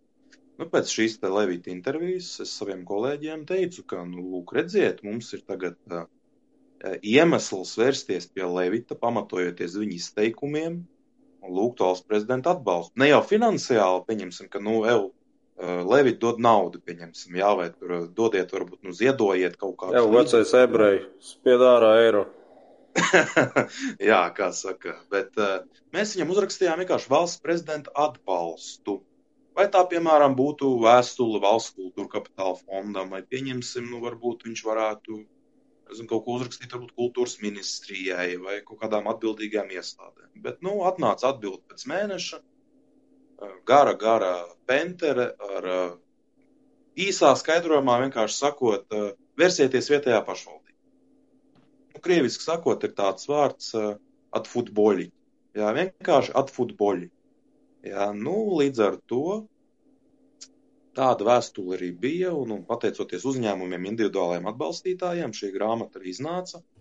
Bija ļoti skaisti prezentācijas pasākumi. Un Ulris Varnevičs, laikraksta Bauskas dzīvu žurnālists, viņš uh, arī palīdzēja. Viņš faktiski bija tās komisijas priekšsēdētājs, līderis, kurš arī nu, sniedz arī savus priekšlikumus, idejas, jo es sapratu, ka speciālās komisijas priekšsēdētājā amatā būtu jābūt profesionālim, savā nozarē, savā jomā, ar pieredzi, kuram nu, ir kaut kāda saprašana to, kas notiek. Un Uldis, kā žurnālists, viņš arī uzņēmās šo iniciatīvu, es viņam palūdzu, viņš arī šo komisijas vadību uzņēmās. Un Uldis man saka tā, tā ka tā grāmata jau iznāca, ka, nu, davai, tagad ir jācep par uh, Bauskas rajonu augšā grāmata, ka, nu, saņemies un neejam tālāk un neapstājies un tā. Kaut gan pirms tam es jau biju nobriedis, ka es paņemšu kaut kādu, varbūt, atpūtiņu, ka es neko nedarīšu. Un, ka, nu, kā es smējos padzīvot uz tiem nopelniem, jau uz lauriem, un, un tad varbūt pēc tam kaut ko domāt. Bet, nu, tad man teica, ka, nu, paskaties, cik cilvēki daudz mirst, cik daudz tie cilvēki, kas aktīvi tajā laikā piedalījās tajos notikumos, viņi aiziet. Līdz ar to tās atmiņas arī aiziet postā ar cilvēku kopā kad ir jāķer tas pēdējais salmiņš, ka jā, jā, jāņem tās intervijas un tā grāmata ir jāveido. Un divus gadus vēlāk, um, kas ir šobrīd, es atzīstu, ka es esmu pareizi rīkojies ar šo grāmatu, jo vairāk cilvēki, ar kuriem mums ir bijušas intervijas, jau tiešām ir pie ļoti sliktas veselības. Mēs esam faktiski noķēruši pēdējo salmiņu. Tās intervijas ir redzamas YouTube kanālā Latvijas trešā atmota Bauskas rajonā. Un darbs turpinās, un, kā jau minēju, nezinu, kad mēs pabeigsim, bet nu, grāmata būs ļoti apjomīga. Es teiktu, ka divās daļās, divās grāmatās, sējumos, Redzēsim, kāds viss izvērtīsies. Es Kāds bija kanāls? pakomentēšu, es bišķiņu pakomentēšu, jo es iešu gulēt tūlīt, es no jums atslēgšos. Runājot par Levitu, ko tu teici, ka tu prasīji viņā tā kā atbalstu, varbūt ne materiālo, bet uh, tīri, uh, nu, kā prezidents, jā, uh, prasot kaut kādām citām organizācijām, es tev varu pateikt tādu lietu, kad mūsu valsts prezidents ir sakārtojis lietu, kad ebreju tātad, uh, nu, ebreju kopiena saņēma no valsts 40 miljonus naudu, kā mēs zinām, par ko lēma saima, vienojoties, kad tātad partijas balso par, uh, par ebreju, uh, par ebreju tiem 40 miljoniem, un viņiem bija vienošanās, un tad, ja viņi nobalso par, tad bija otrs, paga, pa ko bija otra balsošana, tad viņi piekrita, ka viņi balsos, bet neatceries, Laura, tur bija tā vienošanās starp partijām. Es biju Ja dzirdējis me- tikai par to, ka Bondars tādā veidā atpirkās savā tieslietā. Nē, nē, nē, nē, tur bija pretēji balsošana. Es tagad neatceros tieši, kas tur bija, par ko viņi nevarēja vienoties. Var sakot, ja bija vēl kaut kāda vēl viena balsošana, bet, nu labi, nav svarīgi, es pēc tam atcerēšos. Bet pie mums pie telts bija pienākusi viena skolotāja no ebreju skolas, un viņa pateica, ka viņa, viņai, zin, pa ko sirds sāpēja, par ko viņa atnāca un sūdzējās, ka skolā bērniem nav grāmatas, kad valsts nevar nodrošināt skolēniem grāmatas, ka viņiem jākopē ir lapas, jāprintē. Tad tu iedomājies, tātad mūsu prezidents, nu ne mūsu valsts, viņš nav, protams, mūsu valsts prezidents, bet vienkārši prezidents, uh, cīnās par ebreju kopienu, tātad, lai dabūtu 40 miljonus, bet to, ka ebreju skoliņai nav grāmatas bērniem, nevienam vispār neinteresē. Un tad tu runā par kaut kādu savu grāmatu un ceri, ka Levits tev atbalstīs un palīdzēs. Te ir tāds, tāds maksim, tāds foršs teiciens - naivie rotā pasauli. Cerēt uz Levitu un visiem šitiem ka, Levitu un Kariņu režīmu pilnīgi bezcerīgi. Īstenībā, lūk. ja tu varētu slavēt viņu, tad jau viņš kādu tad? ordeni varēs piešķirt. Jā, jā, jā, jā. Par, par izrunāšanos. Labi, kungi, es jūs pametu, jo es esmu tiešām ļoti nogurusi. Man rīt ir agri jāatcerās, man jābrauc uz Valmieru. Uh, lai jums foršs saruna, vakars. Saldus sapņus. Es ceru, ka rīt tiekamies, varbūt tad, tad es būšu enerģijas pilna, jo es būšu Valmierā, es taisos palikt viesnīcā, jo man nākamā rītā jābūt smiltenē uz interviju pie vienas Mhm. sociālās uh, darbinieces. Uh, un uh, man būs noteikti garlaicīgi vienai, uh, vienai, Kēdala- Kēdalas ierakstīja, iedomājies Kramiņu un Lindenblats režīmu.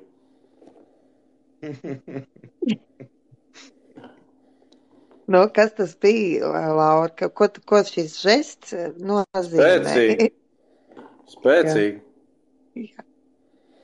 Nu jā, Vis, visiem ar labu nakti, lai jauks vakars un um, rīt sazinamies, jā? Jā. Es ceru, ka es mācēšu iziet ārā. Atā, atā visiem. Atā, Maksim. Nu, attiecībā uz Levitu, ko es varu nokomentēt, es varu pateikt tā, ka sākotnēji viņš likās nu, ļoti sakrīgs džeks, ka nu, varbūt nu, būs labāks kaut kas par vējoni, teiksim, ka, kā te bieži vien tautā runāja, ka Levits varētu būt Vairvīķa Freiberga divi, piemēram, ja, ka nu, varētu būt kaut kas tāds labs, kas varētu reprezentēt mūsu valsti, kā gudrs vīrs, Mm. jurists un tā, bet nu, kaut kā laikam ejot uz priekšu, man kaut kā tā vilšanās sāk veidoties šeit cilvēkā. Visi šie te tizlie izteikumi no augstākās amatpersonas puses par, par miršanu un Ziemassvētkiem, par, eh, par cilvēktiesībām un cita cilvēka cilvēktiesībām, tad par ka, vēl ka, nu, es saku, Par skolniekiem un kredītiem. vislielākais. Jā, jā, jā. To, ka ir vislielākais antireitings viņam, tas, tas jau ir rādītājs, ka nu, viņš nav nekāds baigi populārais un ka viņš sevi ir, diemžēl, savu reputāciju ir sajājis. Kaut gan mums ir liela daļa cilvēku, protams, nu, cik liela es nemāku pateikt, kas atbalsta gan Levitu, gan, gan Kariņu, pieņemsim, valdību. Ja. Tādi vienmēr ir bijuši. Tādi vienmēr arī būs, jo, kā es vienmēr salīdzinu, ka starp desmit cilvēkiem vismaz viens vai divi, pieņem- pieņemsim, nebūs tavu atbalstītāji. Ka vismaz viens vai divi starp tiem desmit būs pretējā viedokļa. Jā, Kristīna uzrakstīja, tas bija par ostām. Jā, tas, eh, Mm. tas vēl bija saistībā ar to, ka tika vākti tie paraksti par referendumu, bet nekas netika savākts. Kā mēnesis vai divi bija jāvāc, jāiet uz tiem parakstu punktiem. Es pats pat parakstījos, ja nemaldos. Jā, es pats parakstījos. un Man pasi bija jāuzrāda, un, es parakstījos. Viens raksta, kā tev ar izglītību. Man ir vidējā izglītība šobrīd. Esmu beidzis ā, Jelgavas novada neklātienes vidusskolu. Ā, Jau uzreiz rodās jautājums, kāpēc ne augstākā un kāpēc es uz augstāko šobrīd neeju. Es varu atbildēt pavisam vienkārši. beidzot vidējo izglītību, beidzot vidusskolu, man, protams, ir bijušas domas, nu, dažne dažādas. Gan par uh, juridisko fakultāti, vēstures, filozofijas fakultāti Liena Niedra, paldies! un uh, citām fakultātēm pieņemsim. Protams, kā jau jebkurš cilvēks, es gribētu iet studēt. Bet es pat vēl dažas nedēļas atpakaļ, mēnesi, varbūt bišku vairāk atpakaļ paskatījos par studēšanas iespēju. Jo mēs ar draudzeni esam runājuši par to, ka nu, man draudzene pati studē. Viņa studē Rīgas Tehniskajā universitātē, man pašam vajadzētu arī iet studēt galu galā. Un es gribēju, pieņemsim, iet uz vēstures un filozofijas fakultāti. Nu, vēsture man ir ļoti tuva, un, un, un, un tas varbūt ir mans lauciņš, kur man būtu jāiet. Bet vidusskolu pabeidzot, es nokārtoju no svešvalodām eksāmenu Krievu valodā. Es nokārtoju, protams, arī obligātos, kas ir matemātika un latviešu valoda. Bet vēstures filozofijas fakultāte, tāpat kā daudz citas augstskolas, neņem cilvēkus ar krievu valodas eksāmenu rezultātu. Viņi ņem tikai ar angļu, vācu vai franču. Faktiski tev deguna priekšā ir vienkārši aizcirstas durvis. Tev pateikts, ka, ja tev ir krievu valodas eksāmenis, tad tu gan arī esi sūds un tu nekam nedēļ. Ja? Un, diemžēl tā izglītības sistēma šobrīd ir tāda, kāda viņa ir. Nu, es, protams, apsveru iespēju. Ir iespējas pārkārtot eksāmenus. Ir. Protams, ka ir eh, pirms eh, eksāmena, ir pirms, pirms nākamā, laikam, iesaukuma, kad var iet studēt. Man liekas, ka tā. Un um, redzēsim, paņemsim varbūt papildus angļu valodas kādu skolotāju privātu un višku pamācīsimies. Jo man tā angļu valoda sākumā bija laba, es mācījos skolā, teiksim, sestā klasa, septītā. Bet, nu, ja tu ikdienā nerunā, nepraktizē, tad, protams, ka viss aizmirstās. No galvas izlido ātri vienkārši. Tāpat kā vācu valoda.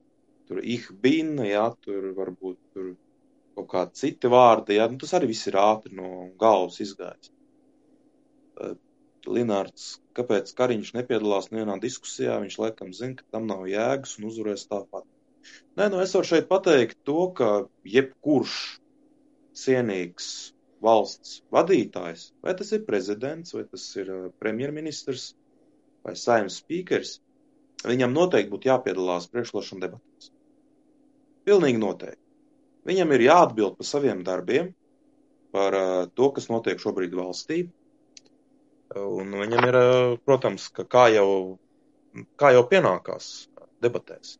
Iepriekšējā saimnes vēlēšanās 2018. gadā, ja nemaldos, tad toreizējais premjers Kučinskis, man liekas, viņš ļoti aktīvi piedalījās debatēs. Man liekas, ka visur, kur viņa aicināja, viņš visur nāca.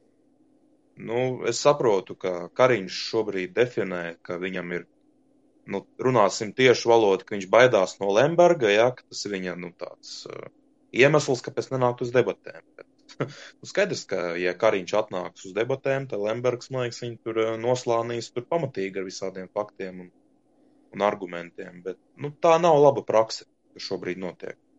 Kariņš neparāda sevi no labākās puses. Jā, es saprotu, ka braucot, pieņemsim, uz, uz juglu pa VF, telt, VF tiltu, tevi skatās Kariņš no mājas sienas, milzīgi bildi viņam jau uz kaut kādas mājas. Es saprotu, ka viņš varbūt domā, ka viņam ar to pietiek, ja? bet, nu, nu, nav tās komunikācijas ar sabiedrību. Viņas arī nebija Covid laikā, arī pirms tam nebija nu, valdībai ir jākomunicē cilvēki. Tur es domāju, ka katrs man piekrīt. Viņiem ir, ir budžets atvēlēts uz pēdējām divām nedēļām. Radio, vidas reklāmas, televīzijas reklāmas. Un pensionāriem ar to pietiek.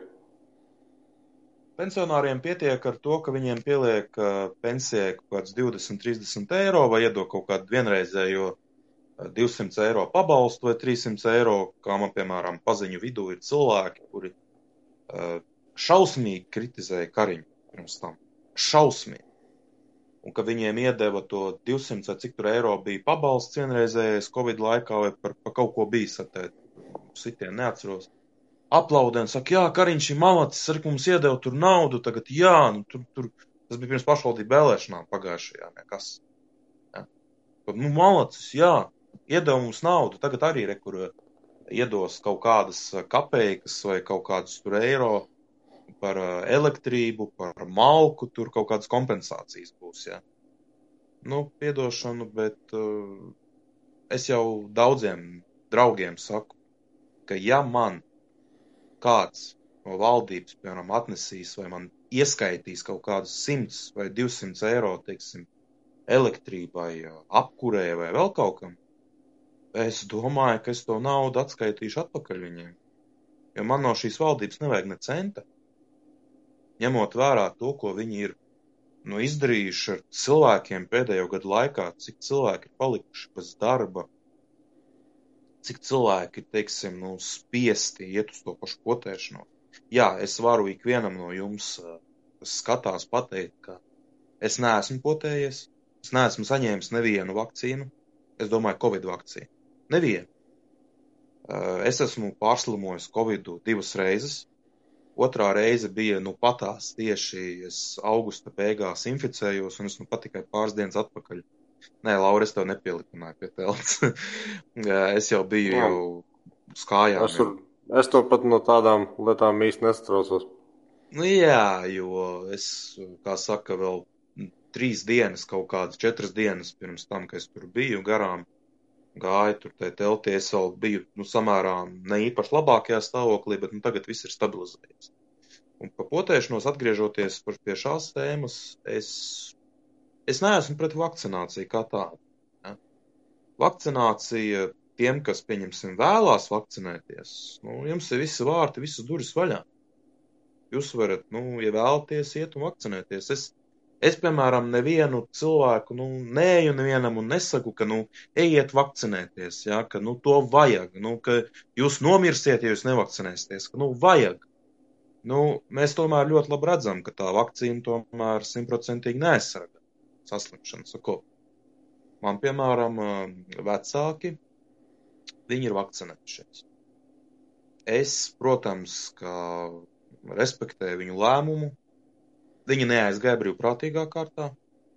Viņus faktiski piespieda, jo darbā viņi strādāt nevarēja bez tās vakcinācijas certifikāta.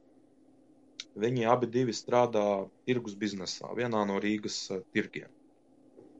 Un uh, stāstot, klausoties tos stāstus par to, ka regulāri Rīgas pašvaldības policijas reidi pa tirgiem pārbaudot darbinieku certifikāts, vai viņiem tāds ir vai tāds nav, nu, man pat ir grūti mm, raksturot, kā, kā varētu nosaukt to visu. Nu, par, nu, tas nu, neizklausās pēc kaut kādas demokrātijas. Es neatbalstu cilvēku spiešanu potēties. Nu, pilnīgi, pilnīgi noteikti. Jā, re, Tas, bez- tas, dīvainais, tas dīvainais bija tajā laikā, kad bija šī debata par to, vai vispār to varētu pieļaut mūsdienu sabiedrībā. Tie, kas it kā bija tie liberālie, tie bija visaktīvākie, lai piespiestu. Un šo loģiku es laikam nekad nesapratīšu. Jo tad, kad runa, piemēram, ir par narkotikām vai par abortiem, tad vienmēr ir mans ķermenis, man izvēle. Bet ko līdz bija par šiem Covid, visi ticēt zinātnē un jāpiespiež visi. Un tas, nu, jā, cilvēki Ja ir. tu esi pret, tad tu esi aitas. antivakcērs. Ja tā ir tiešām, tā ir ne tikai kognitīvā disonance. Tas ir vismaz 3 līdz 5 jau sociālajā psiholoģijā aprakstīti modeļi, kādā veidā iespējot pūļu uzvedību. Un, jā, un, un joprojām cilvēki kāp uz tiem pašiem grābekļiem. Tas ir iespaidīgi. Mēs esam redzējuši sociālo eksperimentu, un mēs varam tikai kaut kādas piezīmes veikt. Nu, galvenais eh, tāds pūļa ietekmēšanas instruments, es nenoliekšu sabiedriskie mēdī, viennozīmīgi.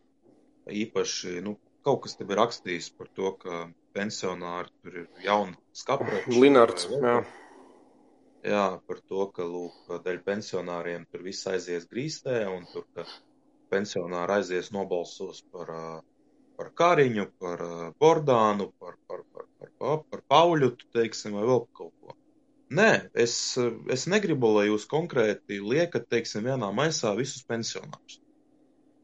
Visi pensionāri, nu, nav tādi, ka jūs iedomājaties, ka, ja cilvēks ir pensionārs, viņš uzreiz skries un, un balsos par Kariņu, Bordānu, tur Pauļu, tu, tur uh, nacionāļiem vēl pa kaut ko.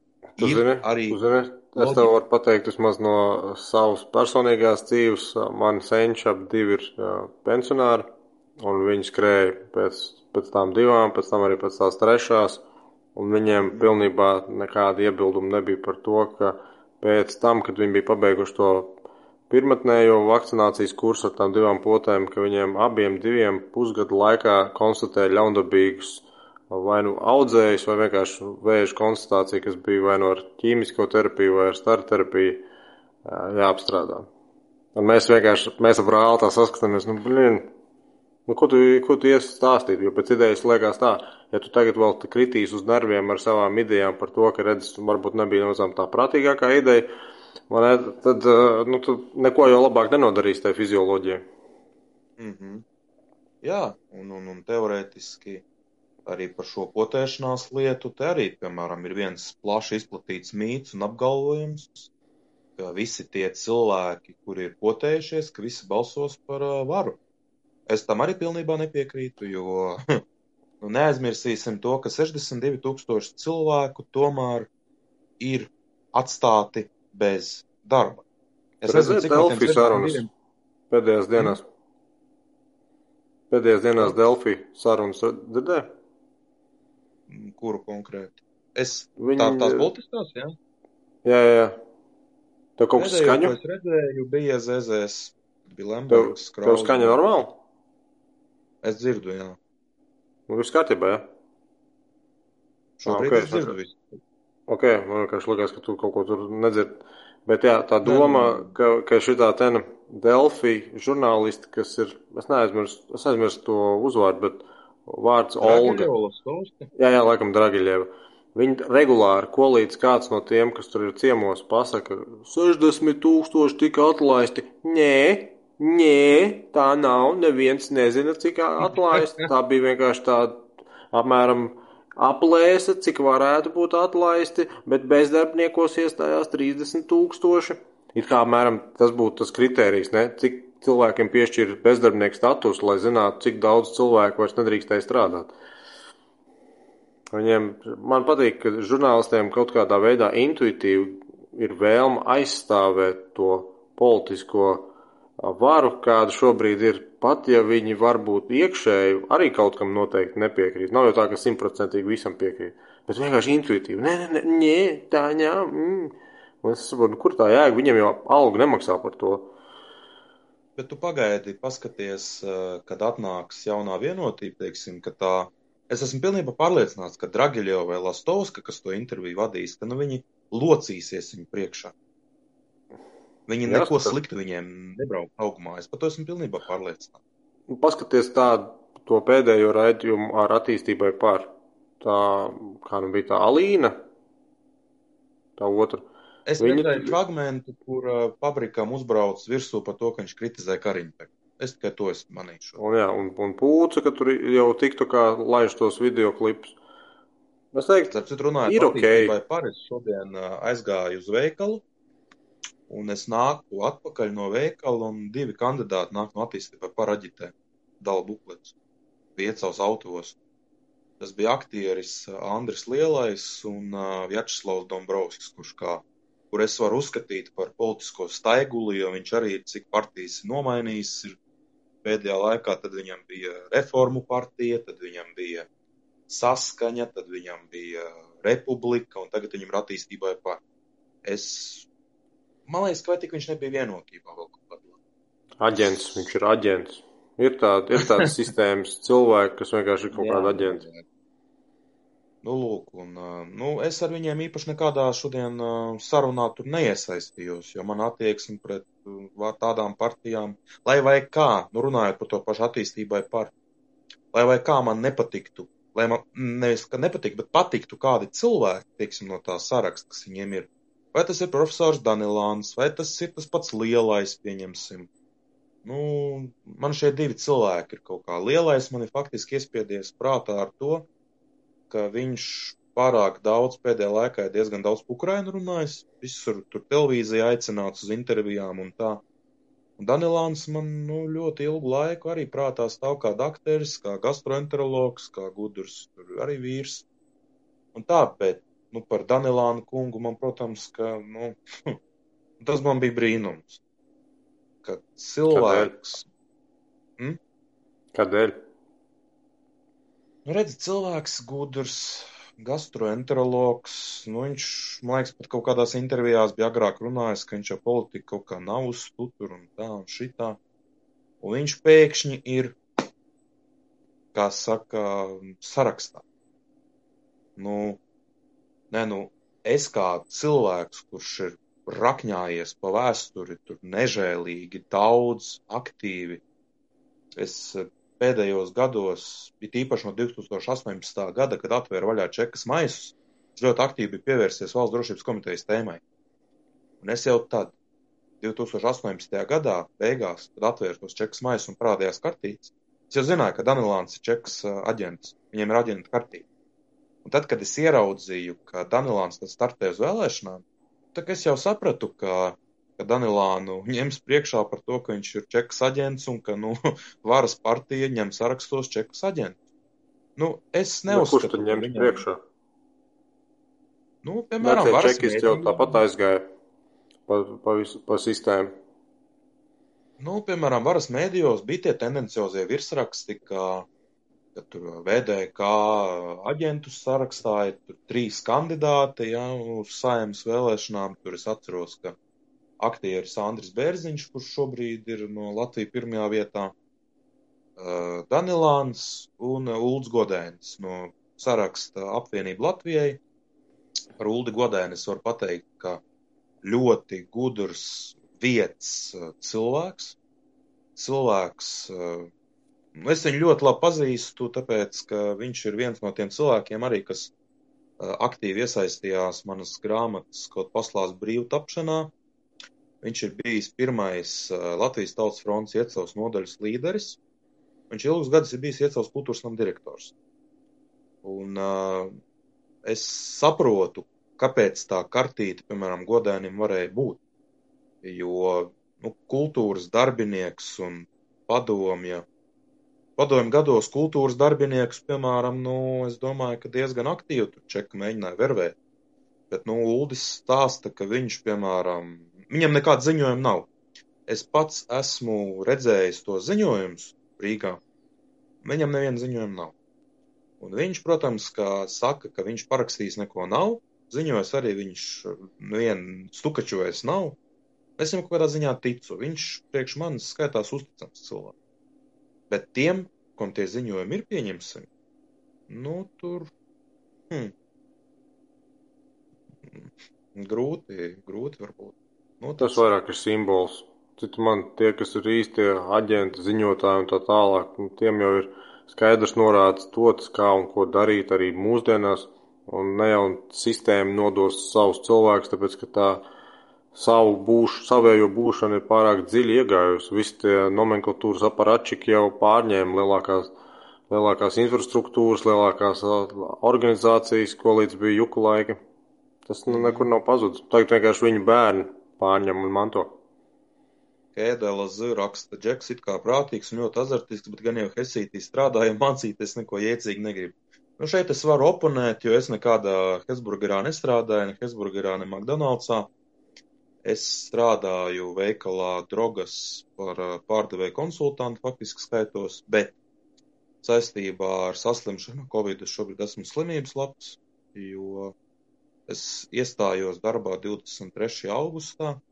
Faktiski trīs dienas nostrādāju, un tad man bija pozitīvs covid tests. Mācīties, protams, ka gribu, jā, bet, nu, es jau iepriekš sarunā, nu, pat minūtes atpakaļ minēju, kāpēc es uz augstāko šobrīd nevaru iet, bet es esmu apņēmības pilns paņemt šo angļu valodas privātu skolotāju un pavirzīties tālāk.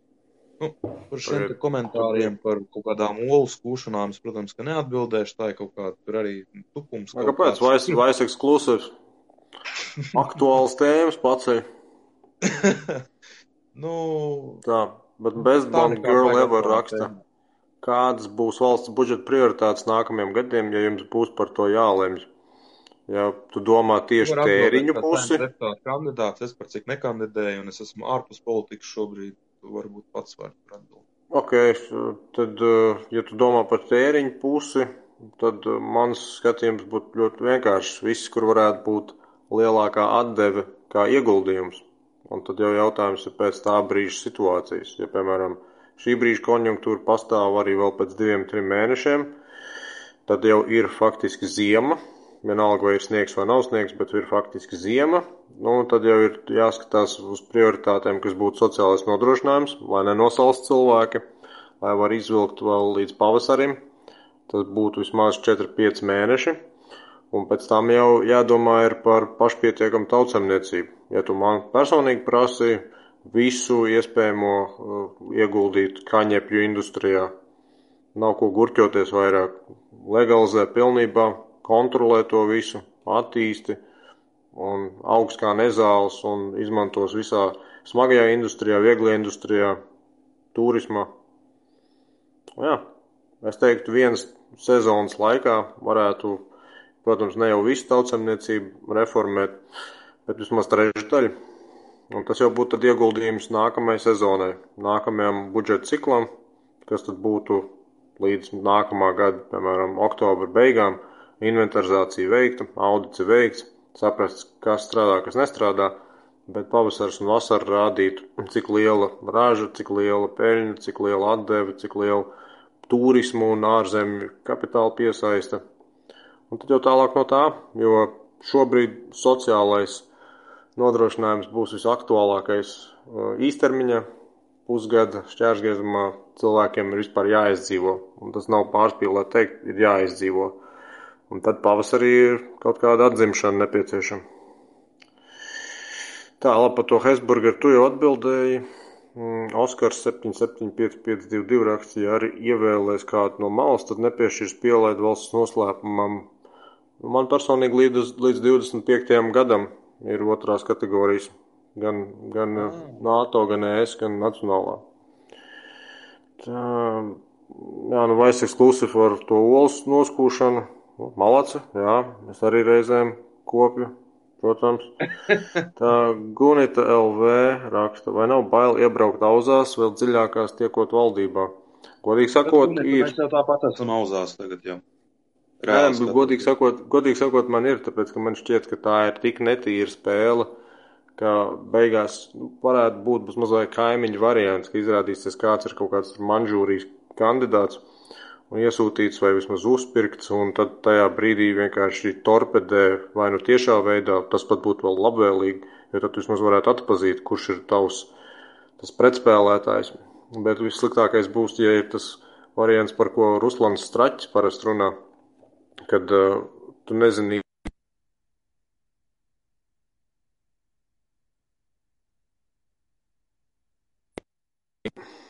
Sorry. Es apstiprināju tev to Facebook un uh, pazudu. Tu man dzirdi vēl, ja? Jā, jā, jā, jā es pat vien esmu. Ok, labi. Jā, Bet tu pieminēji tēmu starp... tagad es vairs nedzirdu sev atbalsīt. Arī labi. Jā, starp citu, tu pieminēji tēmu par kaimiņu. Un šitā man arī tāda laba tēma, ko varētu pacelt, jo par kaimiņu un par vēlēšanām. Tāpēc, ka daudzi runā par to, ka nu, četri gadi atpakaļ cilvēki nobalsoja par kaimiņu, ticot par to, ka nu, lūk, būs kaut kādas pārmaiņas, būs kaut kas jauns, jā, tur, ka nu, mēs gāzīsim tur varu, ka valstī jāsāk ar sevi. Jā, es atzīstu sevi par vainīgu pie tā, pie, par līdzvainīgu pie tā, ka kaimiņš tika saimā, jo es pats četrus gadus atpakaļ biju, biju KPVLV biedrs.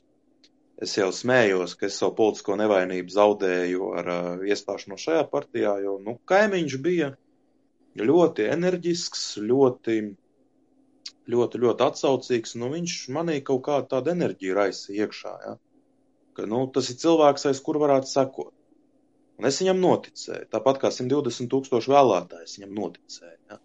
Un es iestājos partijā, mēs pirms tam arī Artus esam tikušies kopā un runājuši, un arī ar Lindu Liepiņu un daudziem citiem tālaiku biedriem, kas bija ļoti sakrīgi. Bet pēc iekļūšanas saimā kaut kas tur notika nesaprotams. Sākās visi tie gobzemu un kaimiņa kašķi, tur nevarēja saprast, kas tur vispār ir. Un līdz ar to tagad, piemēram, četri gadi vēlāk, daudzi tie cilvēki, kas eh, četri gadi atpakaļ, nu, piemēram, bija balsot, viņi saka, ka viņi vēlēšanām neies. Jo galveno iemeslu minot, ka kaimiņš ir uzmetējis, mēs vienreiz nobalsojām, viņš mums visus ir piekāsis, un ka mēs vairāk neticam, ka mēs boikotēsim tās vēlēšanas. Tā ir moderns vārds - boikots. Ja? Mēs iesim boikotēsim, mēs vispār balsot neiesim. Nu, tad jums ir Tu jāsaprot. kādreiz esi Roberts Raimos atticis. Es esmu dzirdējis viņa visādus tiešraides video, bet klātienē man ar Raimo kungu nav sanācis tikties. Es uh, uzskatu, ka nu, tur, diemžēl, viņam, kā lai maigāk izsakās, viņam varbūt pie komunikācijas kultūras vajadzētu piestrādāt.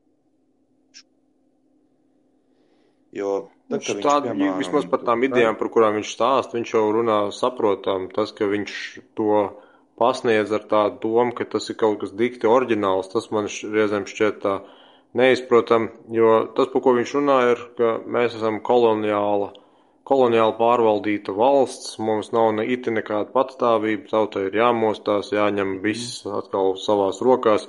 Un ideja kā tāda ir vienkārša, bet viņa arī nav oriģināla. Viņa vienmēr ir pastāvējusi un ne jau pirms simts gadiem bija atšķirīga gulmaņa laikā. Bet uh, šis Gunita LV ierakstīja, man liekas, ka būs vēl trakāk. Jā, jā tā, tā var vismaz uz kaut kādu īstermiņu, nu tā tam laikam būtu jābūt kaut kādai sāpei. Kēdelas raksta, Lauri, tas, ka tev ir pielaida, arī ir noslēpums ar tādām lietām publiski neblato. No Kēdelas tad es tev ieteiktu pakonsultējies ar tuvāko drošības speciālistu par to, ka informācija kā tāda ir vispār pieejama informācija. Ne jau, ne jau tas fakts, ka kaut, kādai, kā, kaut kādam politiķim vai politiskiem kandidātam ir, ir piešķirta, ir kaut kādā veidā slepenojams. Tas it neko nenozīmē. Gunita vēl raksta, un visi jaunie, kas tiks iekšā, būs atkal sliktie. Atbalsts nozīmē noklausās dienesti. Nē, nu, es saku, ir, ir man tikai līdzjūtība tiem, kas ten šeit sēž un mūsu abas divas klausās, tāpēc, ka darbs to prasa. Nopietni, tas ir džeki. Jūsu vietā es kaut kādā veidā izspiestu, nezinu, atvaļinājumu, piemaksas, vēl kaut ko un, un taisītos prom no tāda darba. Tas ir vienkārši mokas manā skatījumā. Es pats neklausos savus ierakstus, kur nu vēl zinu, kāds, kurš vispār no malas vienkārši tiek piespiests darbā. Uh, Nauris 02 raksta, kaimiņš bija daļdirsējs. Nezinu, vai viņš kaut ko baigi tur tā daļa runāja, bet vismaz kaut kāds šovs bija, tas gan. Oskars 775522 raksta, vai piekrītat, ka saim ir latviešu sabiedrības spoguls? Nē, nē. Bet Tas, tas ir uh, šķērsgriezums varbūt tiem cilvēkiem sabiedrībā, kuriem ir, es gribētu teikt, kaut kāda veida ambīcijas vai sakritības pēc kaut kāda motivācija būt vispār politiskā vidē. Un tagad mēs varētu skatīties uz šiem pēdējiem diviem gadiem kā iemeslu, kāpēc šis šķērsgriezums varētu paplašināties un beidzot tiešām redzēt lielāku to atspoguļojumu sabiedrībai. Jo līdz 20. gadam daudzi sabiedrībā vienkārši bija tik vienaldzīgi, ka viņi ļoti bija tālu no visām politiskajām lietām. Un tad uz to vairāk gāja tie cilvēki, kas jau tā ir tendēti ar savām kaut kādām nosliecēm. Tagad vajadzētu būt beidzot tam brīdim, ka jā, mēs redzēsim varbūt vairāk to spoguli. Un, ja izrādīsies, ka tas spogulis izvēlēties jauno, jauno vienotību, nu tad ejiet jūs visi šķērsām ar šito Latvijas projektu. Jo nevar divus, trīs gadus turpināt tā, kā bija pēdējie divi gadi. Nu, nav. Tur, tur redzi, mašīna vienkārši kustās pret sienu Un tu domā, nu ne jau tas, ka ir tur drošības spilvens, nozīmē to, ka ir tā vērts braukt pret sienu. Tev ir kaut kādā brīdī jāmaina tas kurs. Un tā Gunita tālāk, Gunita vēl raksta, kāpēc Latvija atkārto Vācijas likumus. Viss, kas Vācijā notiek, Latvijā atkārtojas. Nu, to gan es nezinu, es tikai zinu to, ka, piemēram, pats Levits bija diezgan iestrādājis savas tās tēzes, pārņemot lielāko daļu no Vācijas akadēmiskām teorijām un pārnesis ten uz, uz publisko pārvaldu. Viņš tiešām daudzas lietas vienkārši gandrīz vai nokopēja, un it īpaši administratīvajās tiesībās viņš to ienesa salīdzinoši.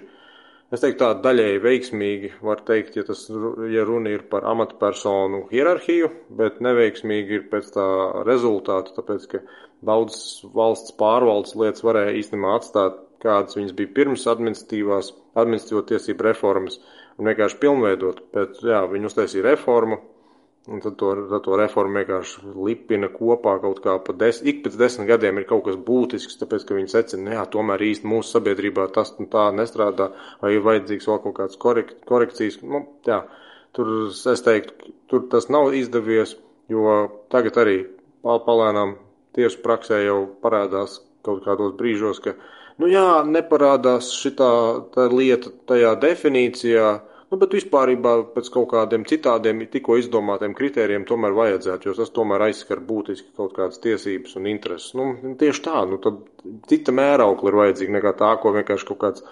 akadēmiķis ir izstrādājis pirms vairāk nekā 20 gadiem. Uh, nu, jā, tas par to vācu, jo vienkārši viņi citādi nemāk. Nu, Levits nāk no vācu puses, viņš ir ar kaut kādu akadēmisko pieredzi tur, viņš pārnes to šeit. To, pat, to pašu arī darīja jautrīt briedu. Neko nevar pārmest. Cilvēki raksta par to, ko viņi ir paši redzējuši. Nevis tas, kas būtu vis, vislabāk izanalizētais un vislabāk aprobētais, bet vienkārši kas katram tuvāks. Tā Kēdelas saka, man Soros maksā biežāk monitorēt Laura tiešraides. Ok, nodot sveiciens Sorosam. Tā, Gunita LV, kad padalījies, labi, Gunita LV nav sadarbība, labi, ok, nolasīju. Nē, nu, atgriežoties, piemēram, pie tās tēmas jā, par Raimo, nu, man, protams, būtu jā. jautājums uh, Robertam Raimo, vai boikota partija vispār ir reģistrēta partija reģistrā kā tā? Viņi mēģināja, bet viņam atteica. Nu, tad uh, kāpēc viņš, piemēram, staigā apkārt sauc sevi par boikota partijas valdes priekšsētāju, nu, ja, nu, ja viņi nav reģistrēti. Politisko nu partiju viņš izdarīja, tipisko, viņš izdarīja tipisko hipsteru gājienu. Viņš it kā gāja pa to klasisko ceļu, tad tas klasiskais ceļš viņu nepieņēma, un tad viņš uzreiz teica, nu man jau arī nevajadzēja nemaz. Nē, nu redzi, tur es sapratu, ka starp tiem lielajiem boikotētājiem ir bijušas kaut kādas sašķelšanās, jo es ļoti labi atceros, ka viens no tiem aktīvākajiem boikotētājiem bija tāds cilvēks vārdā Valentīns Jerimējovs. Un pēkšņi viņš tagad ir pārmeties par uh, politiķi, par, par kandidātu uz saimnes vēlēšanām, tautas Devītais saraksts. Jā, un starp citu tiem cilvēkiem, kas man vakar rakstīja un, un, un zvanīja, par, ar jautājumu, kāpēc es esmu iestājies Remējo partijā, es jums varu atbildēt pavisam vienkārši. Es neesmu iestājies Remējo partijā, tas ir baumas, tā ir nepatiesība. Jā, beidzu šis laiks, tu neesi viņa partijā, krāns tagad ir? Nu, stāst tālāk. Jo, nu, man tiešām te vakar cilvēki man te prasa, kāpēc esmu iestājies Jeremējo partijā. Es saku, es neesmu Jeremējo partijā. Jeremējevs ir tavā partijā. Tieši tā, Maksim. Pasaka visiem. es eh, esmu šobrīd no politikas malā. To es varu pateikt godīgi, kā ir. Jā, es uh, juridiski skaitos vēl partijas Latvijas pirmajā vietā biedrs, skaitos, jā, bet es nekādu aktīvo dalību tur šobrīd neņemu.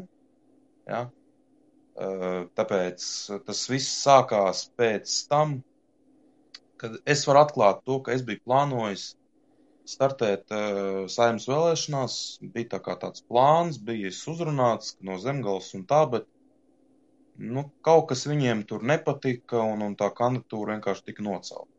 Nu, Labi, bet Latvija pirmajā vietā iesniedz salīdzinoši agri savu sarakstu. Tu mierīgi varēji pēc tam pievērsties tautas kalpu Latvijai, jo tas jau salīdzinoši brīvi pieejams.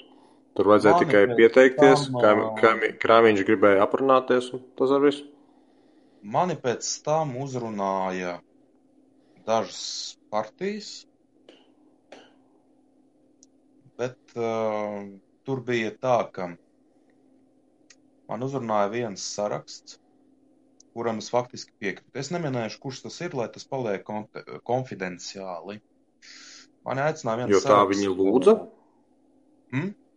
Viņi tā lūdza? Nu, man piezvanīja pazīstams cilvēks, kurš ir šajā partijā. Viņš man piedāvāja, vai es negribu nākt no zemgales startē.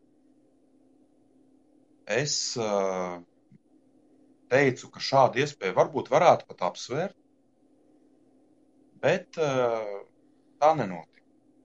Tā nenotika tāpēc, ka šajā sarakstā bija cilvēks, kurš mani ārkārtīgi neieredz, kurš uzskata mani par faktiski vienu no saviem laikam lielākajiem ienaidniekiem. Un, līdz ar to partijas vadība pieņēma lēmumu, ka sarakstā paliks tas cilvēks, kurus, kurus tagad saku, bet ne es. Nu, līdz ar to es esmu šobrīd no politikas malā. Pagājušo gadu es gribēju startēt Bauskas nodomas vēlēšanās, Bauskas nodomas pašvaldību, bet, bet nu, tieši tas cilvēks, kurus tikko pieminēju, viņš veidoja sarakstu Bauskas nodomas vēlēšanām. Nu, es tev pēc tam pateikšu, tu varbūt kā baušnieks to cilvēku zini. Bet uh, viņš arī veidoja sarakstu, opozīcijas sarakstu uz Bauskas nodomas vēlēšanām. Viņš man ir aicinājis sarakstā. Un arī viņš pēdējā brīdī man arī nocēla. Kaut kā es smējos, man dzīvē baigi ir uh, paveicies, ka mani kaut kā noceļ no tiem sarakstiem diezgan bieži. Laikam es esmu pārāk nērts, vai es esmu pārāk taisnīgs, vai es esmu pārāk pareizs. Es atbildēt šo nevaru, bet nu, es esmu šobrīd no politikas nost. Es kā sabiedriski aktīvs pilsonis, pilsonisks uh, cilvēks, es esmu gatavs dalīties domās, viedokļos, pārdomās par visiem jautājumiem, jo man kā cilvēkam ir ļoti grūti stāvēt malā un skatīties, kas šobrīd notiek. Jo nu, tā tam nevajadzētu notikt. Tas notiek tā, nu, tam nevajadzētu. Mūsu izpratnē nevajadzētu. Ir cilvēki, kuru izpratnē vajadzētu vēl nopietnāk. Jo, redziet, strādājot pie grāmatas, nu, pie abām grāmatām, man ir sanācis uzdot vienu jautājumu viņiem. Vai Latvija ir tāda, kādu jūs to redzējāt pirms tur, 30 gadiem, un tur vairāk, nu, kad jūs gājāt uz Baltijas ceļu, kad jūs gājāt uz barikādēm, vai Latvija ir tāda, kādu jūs to vispār to laiku redzējāt? Lielākā daļa saka, nē. Mm. Absolūti nē. Un es tad uzdodu uzreiz arī pretjautājumu, vai jums nav vilšanās par to, ka nu, aizgājat tādā ceļā, kas saka, kādā viņa aizgāja. Viena daļa saka, ka jā, ir vilšanās, otrs saka, ka nē. Jo galvenais, ka mēs esam brīvi un neatkarīgi.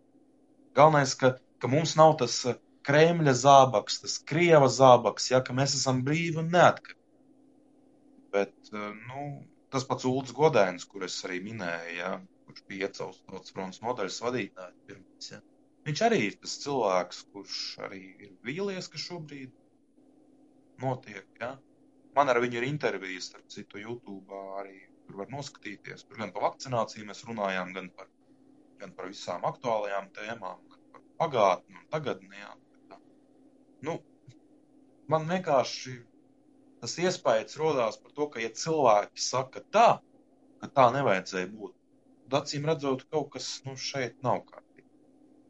Nav kā, nu, protams, ka aktualizējoties arī šim jautājumam par liberālajiem jautājumiem, visām tām vienzimumu lietām, vienzimumu jautājumiem, kad bija šī parakstu vākšana par uh, satversmes 110. panta grozījumiem, kur nostiprināt šo ģimenes jēdzienu, ka tētis ir vīrietis, mamma ir sieviete, pieņemsim.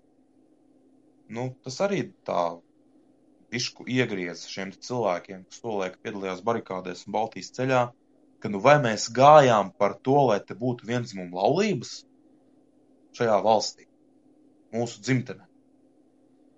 Bet, nē, protams, ka nav iebildumu pret šādiem vienzimumu cilvēkiem, pieņemsim, ja? Jūs tur varat dzīvot, ar ko jūs tur vēlties kopā. Nu, divi puiši, divas meitenes, nu, varbūt iemīlās. Nu, nu, lai dzīvo kopā. Nu, nu, katram ir sava personīgā dzīve. Ja. Es cilvēku privātajās dzīvēs nelieku. Bet tā, ka, piemēram, tur civilās savienības likums un kaut kādas tur legalizācijas, es kaut kā. Es parakstījos par tiem satversmes 10. pantu grozījumiem, var atzīties uzreiz.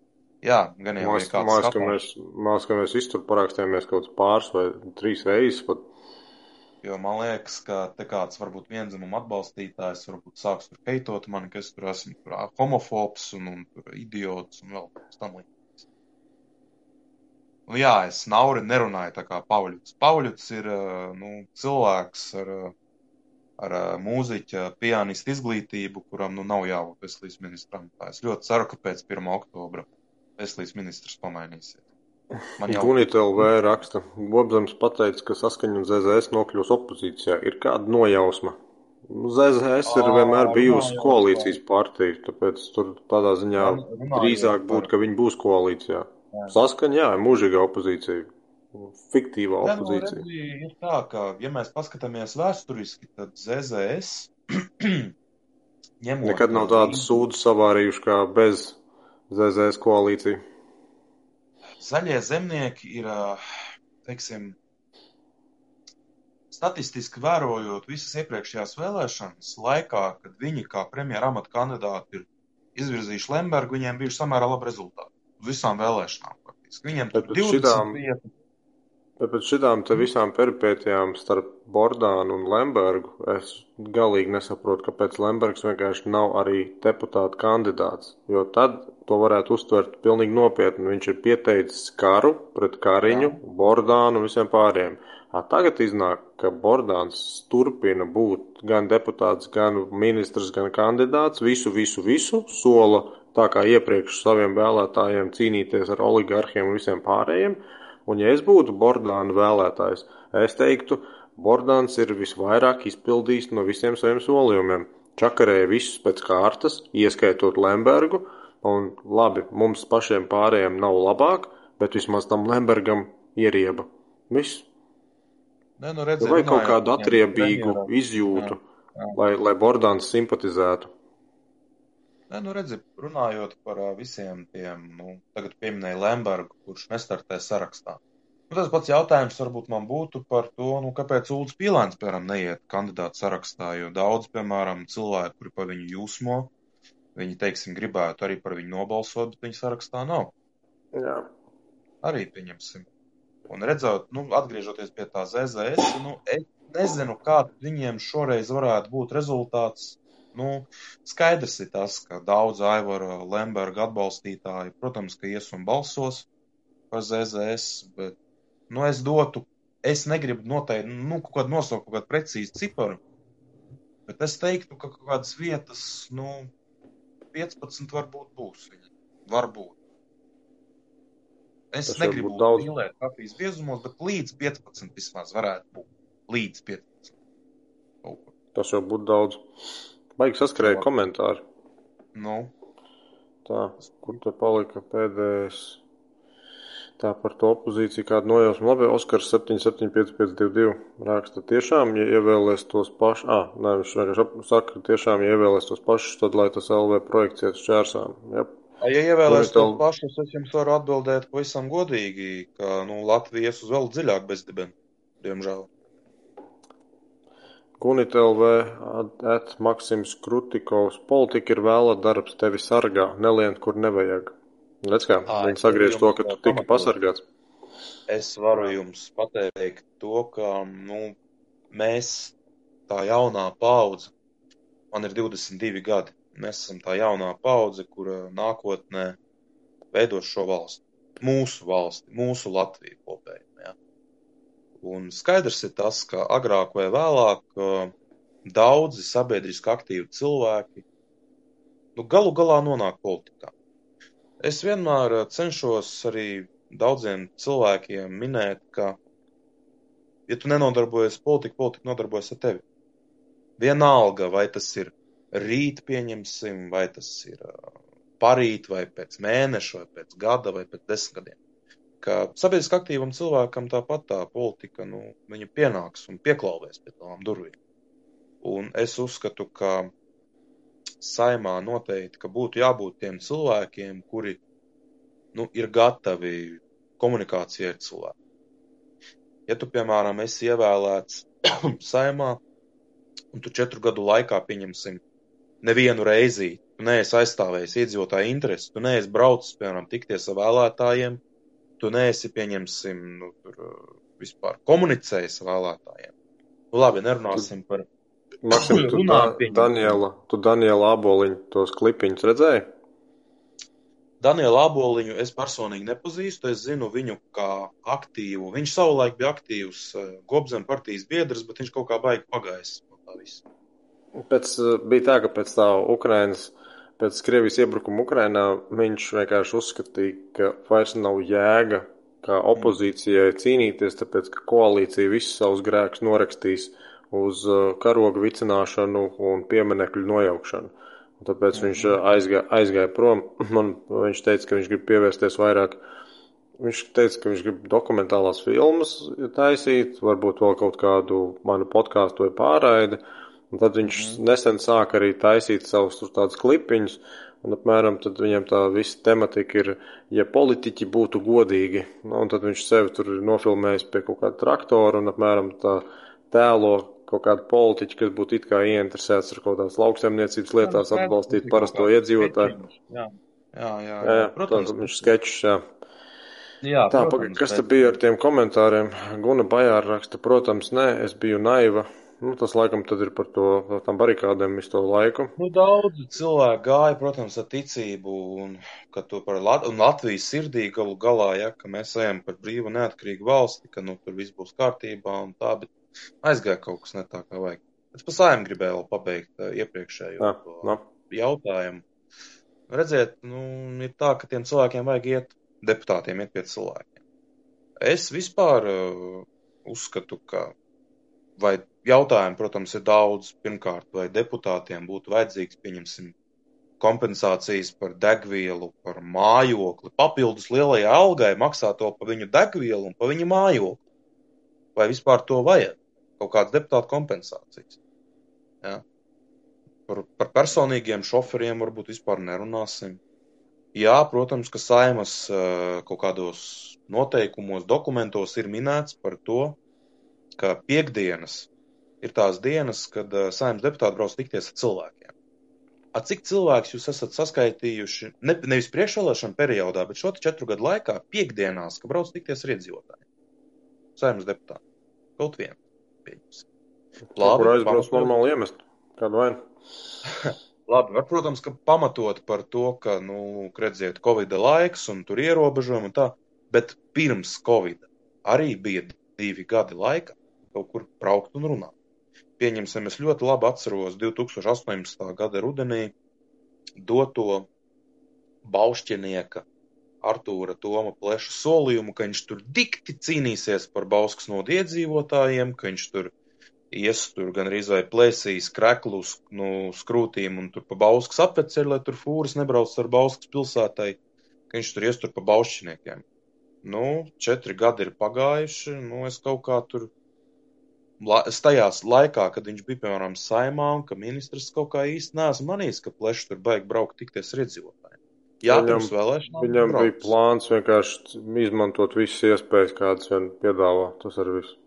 Nu, plešs, es, eh, es par plešu arī sākotnēji biju labākās domās, bet kaut kā, nu, nu redz, piemērs, piemēram, viņš bija atbraucis uz Iecavu, tikties ar iedzīvotājiem, lai pastāstītu par, par tām kompensācijām, par energo, energoresursiem, par vispārējo. Nu, rezultātā tā tikšanās izvērtās par, par tādu pleša pēdiņās eh, pratināšanu. Viņš tika pratināts pēdiņās atkal par to, par visiem solījumiem, par azartspēlēm, par, par, par visām, visiem 13 padomniekiem, par visiem tiem mēsliem, ko viņš sastādījis. Mm. Ja? Nu, viņš nevarēja atbildēt ne uz vienu jautājumu lāgu, viņš vienkārši izvairījās. Viņš vienkārši nu, līferēja, viņš vienkārši nu, konkrēti ne uz vienu jautājumu neatbildēja. Uz manu runu pieņemsim ar visiem šiem jautājumiem, kas bija es no manas puses. Viņš nosauc tur par puspatiesībām, par uh, apmelojumiem, par, par, meliem tur un tā tālāk. Ja? Nu, kādi meli var būt, ka viņam ir 13 padomnieki, 13 padomnieki vienam cilvēkam? Nu, tur var nojūgties. Ka viņš aizliedz, teiksim, vairākās novada pašvaldībās slēgt azartspēļu zāles ciet. Ja? Bet tas taču ir fakts. Kāds izdomājums, kāds apmelojums. Bauskā, piemēram, nesen bija plāns vecpilsētā Rīgas ielā attaisīt vaļā spēļu zāli uh, tur kaut kādai tai kompānijai azartspēle.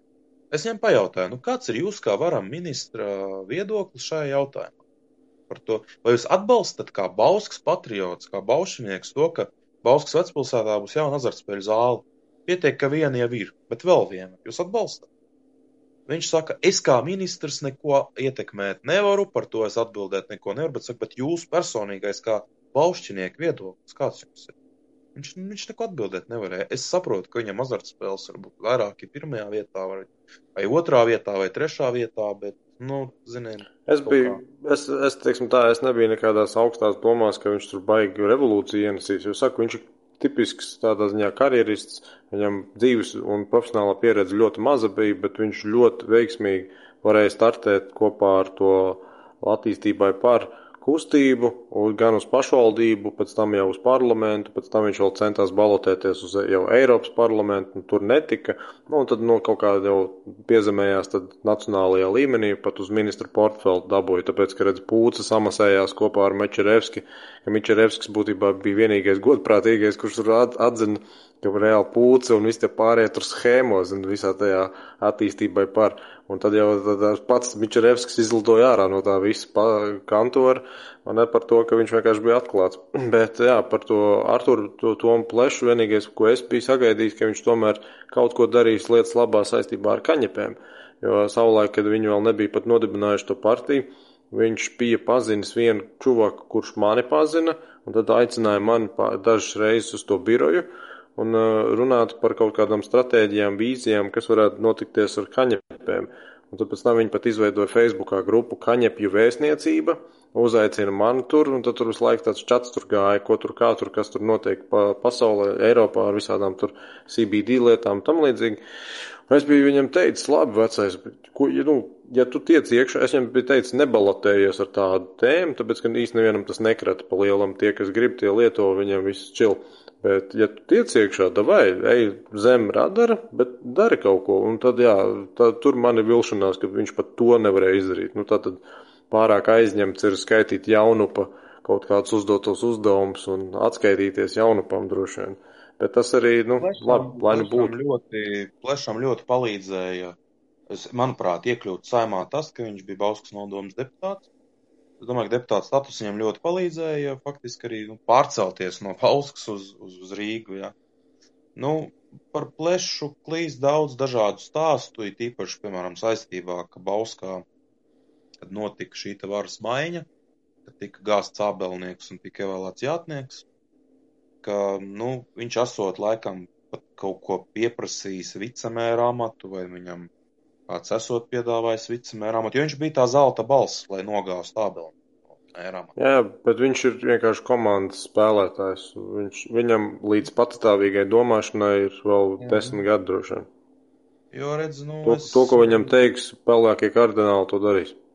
Un viņam tā mode, pieņemsim, ka, nu, redz, piemēram, Bauskā pašvaldības policija, ka viņš pirms saimas vēlēšanām, pagājušajā gadā pirms Bauskas nodomas vēlēšanām, viņš tur visiem stāstīja, ka Nu, lūk, pateicoties man, tad, kad es strādāju Bauskas nodomē, pateicoties man, Bauskā ir pašvaldības policija. Nemīļais draudzīgi, tur bija speciāla cilvēku grupa, liela kaut kāda komisija, kas ir vērtē to. Ne jau tu viens. Tur viens personīgi sev nepierakst. Nu, Kamēr citi tev neiet un nepārbauda, tikmēr to var apgalvot mūsdienās gandrīz vai es, jebko. esmu ļoti, es ļoti piekasos pie sīkumiem. Jā, bet tāds ir tikai tu un daži citi. Vairums ir vienkārši, ah, jā, tiešām, jā, izskatās baigi pārliecinoši, jā, mm, skaidrs. Nu, redzēs jau, piemēram, runājot par to lokālo mērogu, nu, skaidrs ir tas, ka Es esmu iecaunieks nu, jau no 2004. gada. Es esmu nu, iecauts lokāli patriots, protams, un tad, kad notika šī ATR, administratīva teritoriālā reforma, es biju droši vien viens no tiem, varbūt pat skaļākajiem, kas teica, ka iecauts nodam jāpaliek kā nu, atsevišķai vienībai. Kad nu nav jāiet pie Bauskas, tāpēc, ka iecavai bija ļoti labi rādītāji, iecauts nodam. Un kāpēc? Jā, jā iecaut daudzos rādītājos jau sen, sen ir pārāk Bauskai. Viņa bija, protams, ka labāka. Ja? Un kāpēc mums, pieņemsim, ir jāiet pie Bauskaina, kāpēc mēs nevaram palikt kā atsevišķs novads? Un es arī aktīvi piedalījos protesta akcijās, pieņemsim, pie Saimas, un Iecavā bija protesta akcija, mēs vācām pārakstus. Es atceros, man epizode galvā, ka Saimās pūcēm augumā uzbraucis, atceros. Tur stāvēja pašā priekšā, viņš tur gāja garām, viņam tur uzbuļāva, kāpēc viņš iecavē tur piekasās pa daudz. Viņš iecavnieks liek mierā vienreiz.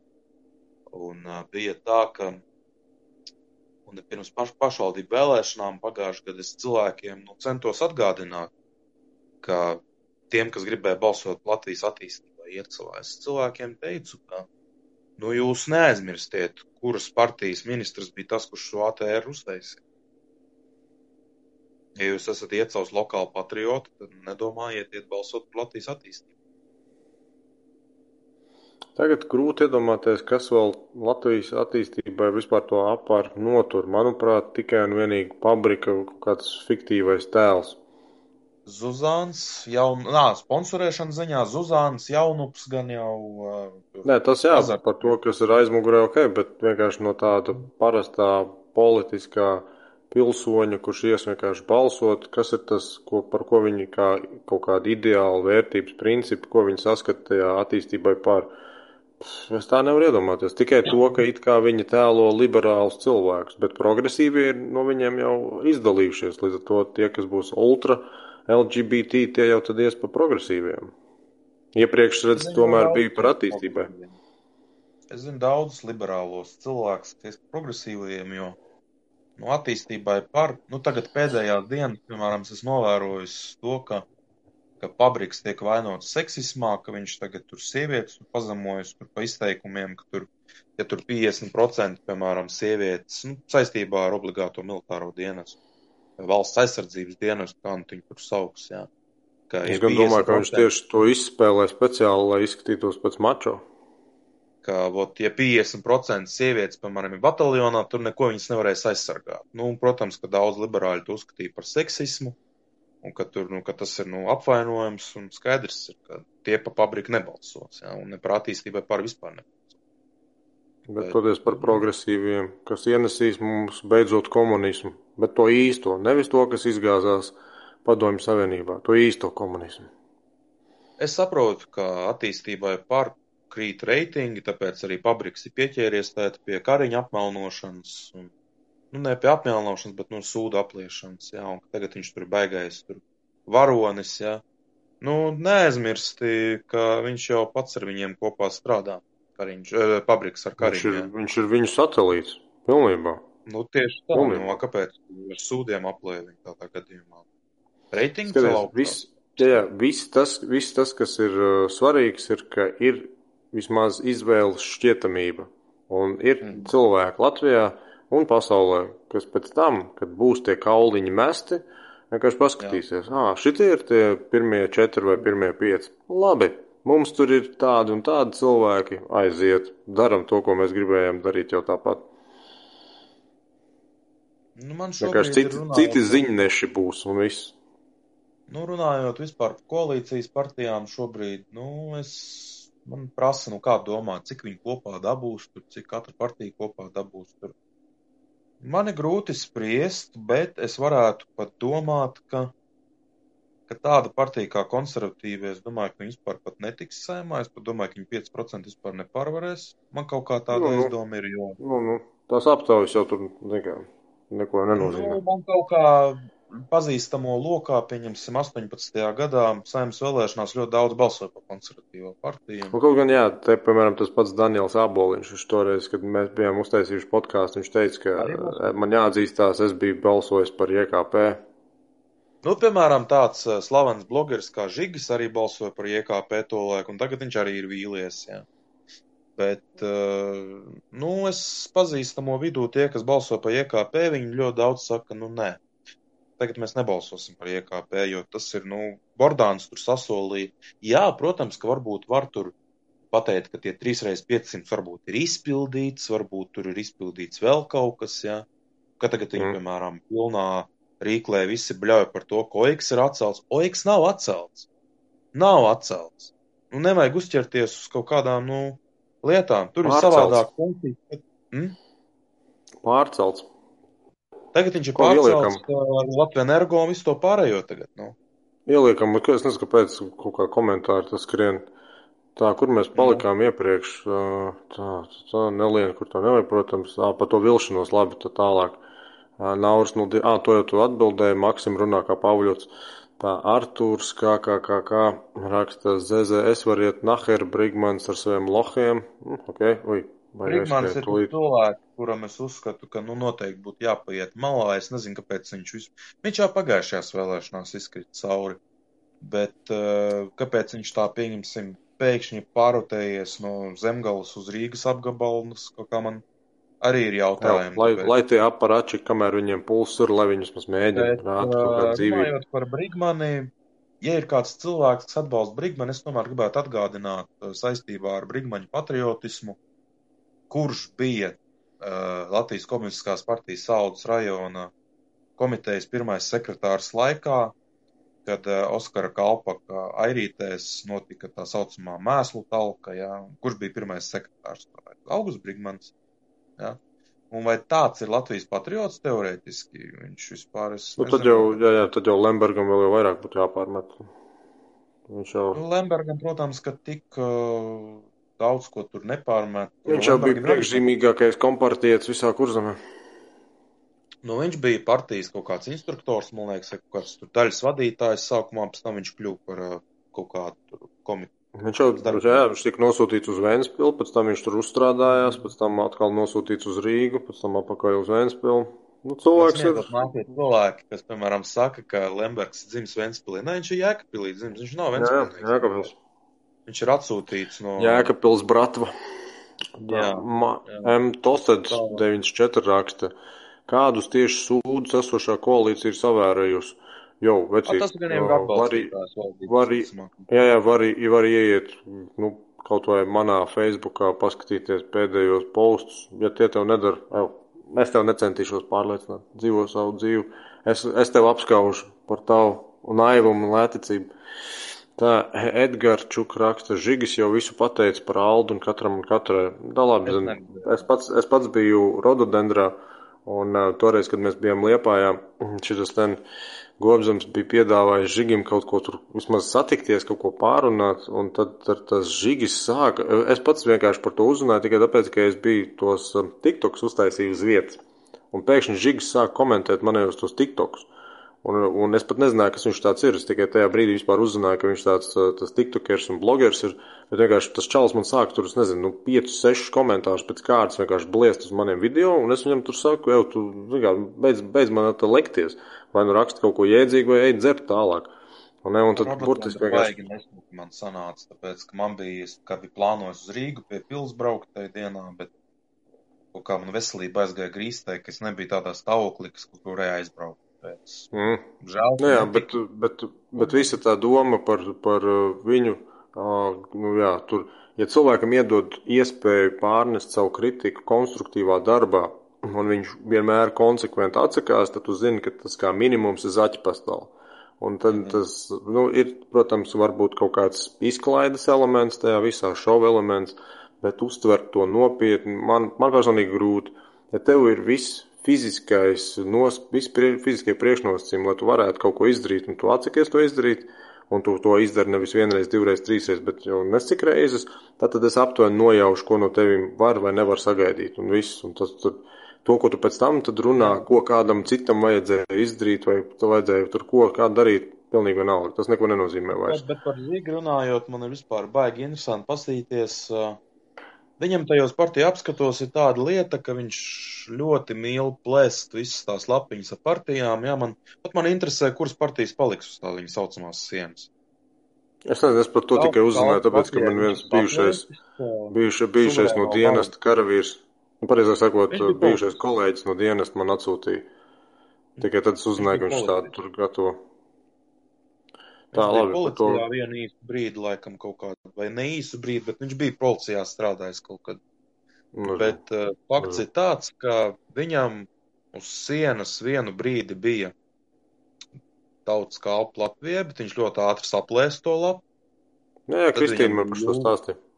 Jā, un tad bija Jūlijas Stepaņenko partija suverēnā vara, viņš, viņš, jau, viņš viņu arī saplēsa. Tikai, tikai Whatever. pēc uh, Jūlijas intervijas kruspunktā viņš viņu saplēsa, bet tā viņa bija pie sienas. Viņš ļoti mm. pozitīvi viņu atbalsta. Tur vienkārši saka, ka šito te, jā, es šito te piebildu vienkārši pie tā komentāra par to, viņš visu pateica, tā nākamais ir Artūrs kā.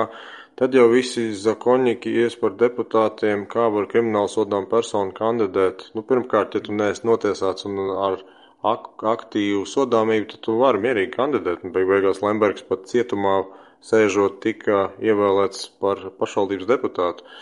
Tā Edgars raksta, jums jāliek likmes bookmakeros. Ah, varbūt. Nenodarbojas tādām. User rak 7 EU 4 U 8 W5 8 boju budžet luča Nu, tā būs var mēģināt. Tam būtu hūža. Ar, Artūrs, kā kā kā kā raksta, 22 gadi tev būs jāiet armijā. Guna Bajāra raksta, 22 nav pieredzes nekā personīga, bet garām. Nē, nu labi, bet Guna Bajāra taču pat, pat, pat, pat redz. Laiku ar vienu vairāk, lielāku pieredzi paliek. Jā, jā, jo tu jau pat redzi, nu Maksims ir domājuši cilvēks. Tā, šitie piedalas raksta. Kādu nagušanu Kādu nagu laku var no drogām ieteikt? Jautāja priekš sievas. Labi, to whatever. Guna Bajāra raksta, starp citu, man bija toreiz 25 gadi, kad gāju uz barikādēm tur, kur šaudījās Zuzāna, oh. un tad tālāk viņa raksta, Zuzānam tak visi fēniksi piedara. Tā var būt. Jā. Nauris 02 raksta. Un tā viņi visi, ko viens saka, ir jāklausa. Ā, nu tas laikam par to, par to, ka mēs ar plešu pieminējam. Tā Vikuciš raksta, Lauris, tu atbalsti praidu? Nē. Edgars Čuks raksta, Latvijas pensionāri balsos tie, kas klausās Latvijas rādio 1, 2. Jā, tā varētu būt. Ne visi. Guna Bajāra. No? Hm? Ne visi balsi. Ja tas bija okay, domāts labi. par varu, tad ne visi, protams.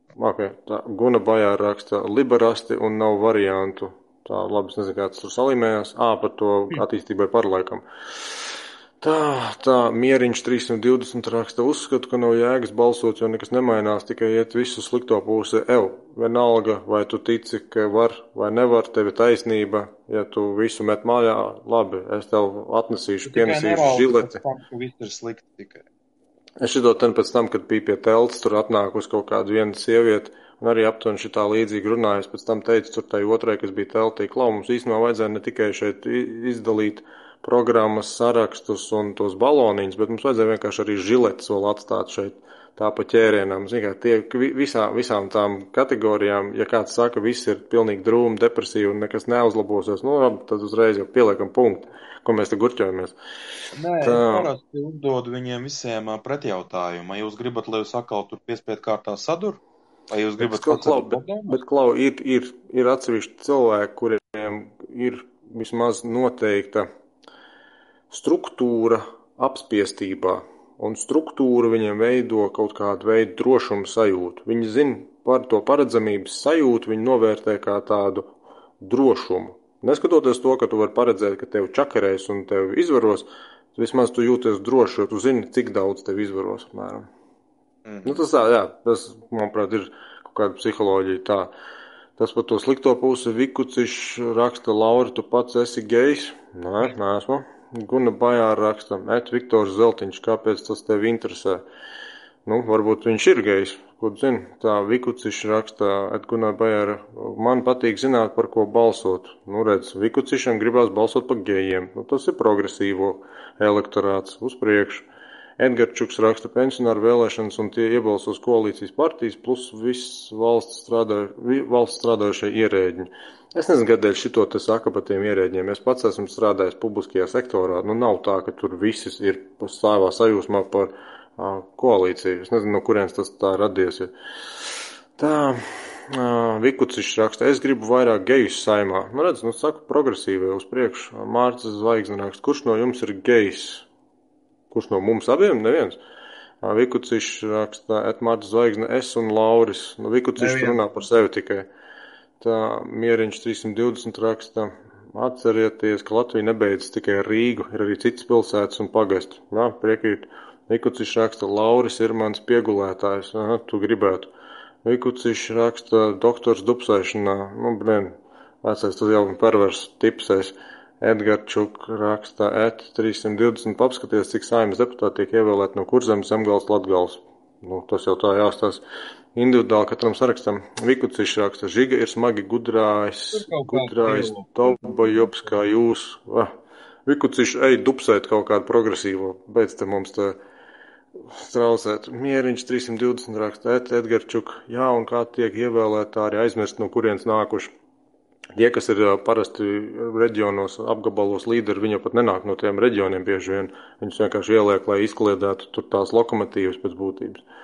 Edgarčuk, E320, tas ir cits jautājums, bet lielas, lielais mandāts skaits ir Rīgā un Vidzemē. Nā, tā ir. Edgarčuk raksta ierēģi nekad neatteiksies no labām algām. Nu, neviens neatteiksies no labām algām, tas ir tikai normāli. Ok, bet tu saki par tiem pensionāriem, kāpēc tu domā, ka viņi nebalsos par, uh, nu, Jauno vienotību. Kas? Kaut kā tur atskaņas kaut kāds nav saprast. Tu sevi dzirdi? Nu, tagad es dzirdu tevi normāli. Nā. Nu, tu par tiem pensionāriem teici, ka tu neuzskati, ka nebalsos visi tā kā viens par koalīciju. Nē, nu redziet, par pensionāriem ir tā, ka ir um, viena daļa, teiksim, kas Protams, klausās tur krustpunktā, ja tur visādus raidījumus, tur Domburs, viens pret vienu un vispārējo, ja.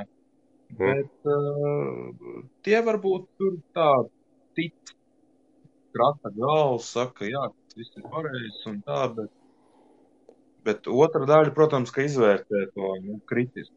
Jā. Jā, pensionāri, nu, ne, nevajag, piemēram, dzīvot ar tādu uztveri, ka visi balsos par varas partiju. Nu, nē, tā ne.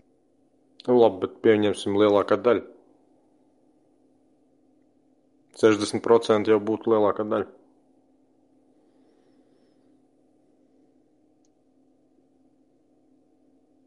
Piemēram, pusmiljons cilvēki, 600 tūkstoši no tiem kaut ko var, nu, 60% no tiem kaut ko var ietekmēt.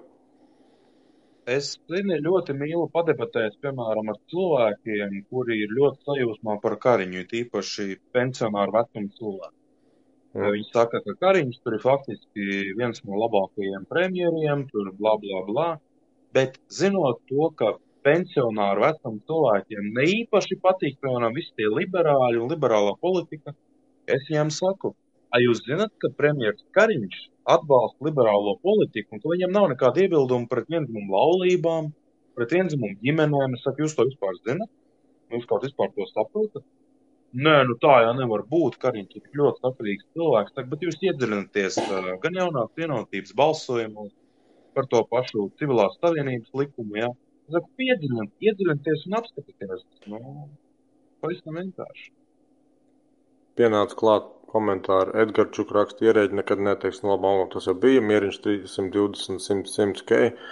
Edgars Čuk, tāpēc ierēģi balsos par koalīciju. Nu, jau saku, tur tas nav tā tik vienkārši, bet noteikti kaut kāda daļa būs, jā, jo viņi vismaz apmierināt par to drošumu nosacīto un paredzamību.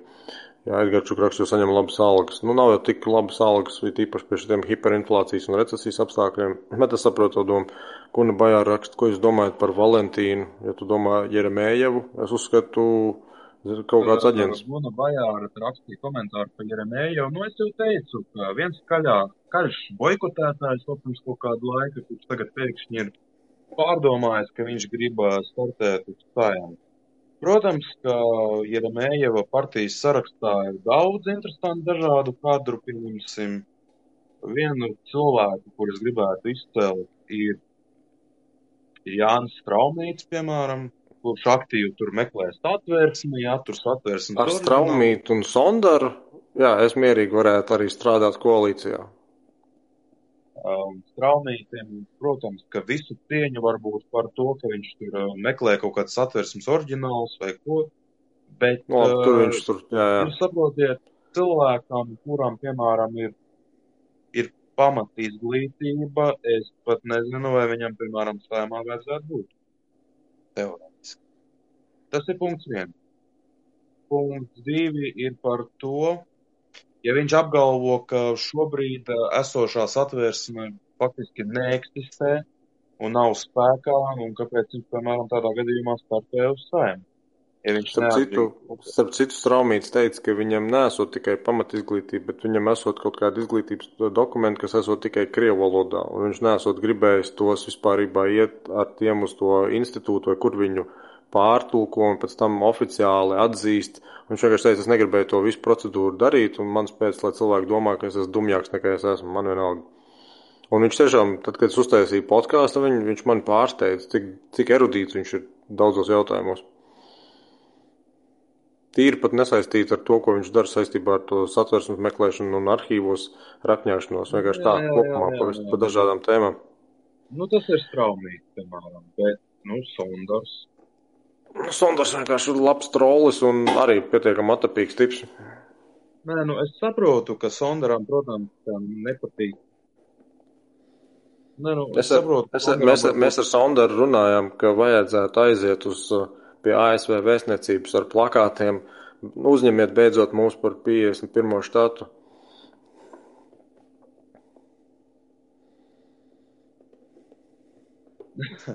Nē, nu, redzēju, ar ā, Sondaru ir tā, ka es viņu kaut kādā ziņā uzskatu par tādu, nu, nu viņš visu laiku tur staigā, tur bļauj visiem par maskām, par uh, vakcīnām. Nē, es saprotu, ka daudziem varbūt tās maskas ir apnikušas, varbūt nekāda efektivitāte īpaši nav. Jā. Bet, nu, kāpēc ir jāprovocē, pieņemsim, cilvēki, kāpēc tāda nu, histēriska uzvedība ir? Piemēram, pūcem uzbraukt uz ielas augumā. Jā, Nu. nu. es, protams, ka nu, arī varbūt gribētu viņam kaut ko tur uzbraukt augumā, ja viņš man nepatīk. Ja?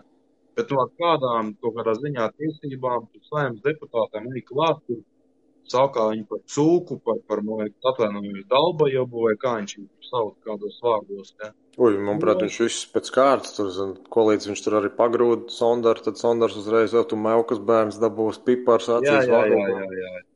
Bet, bet redz, tā ir šī atskaitīšanās jebkurai sabiedrības daļai. Tev kā deputātam, tev kā tautas priekšstāvim, tev kā jebkuru veidu politiķiem jāsaprot, ka tu jau nestrādā sev un kaut kādai savai kliķei. Tu strādā patiesībā cilvēkiem, kurus tu nepazīsti. Un patiesībā tev vajadzētu baidīties.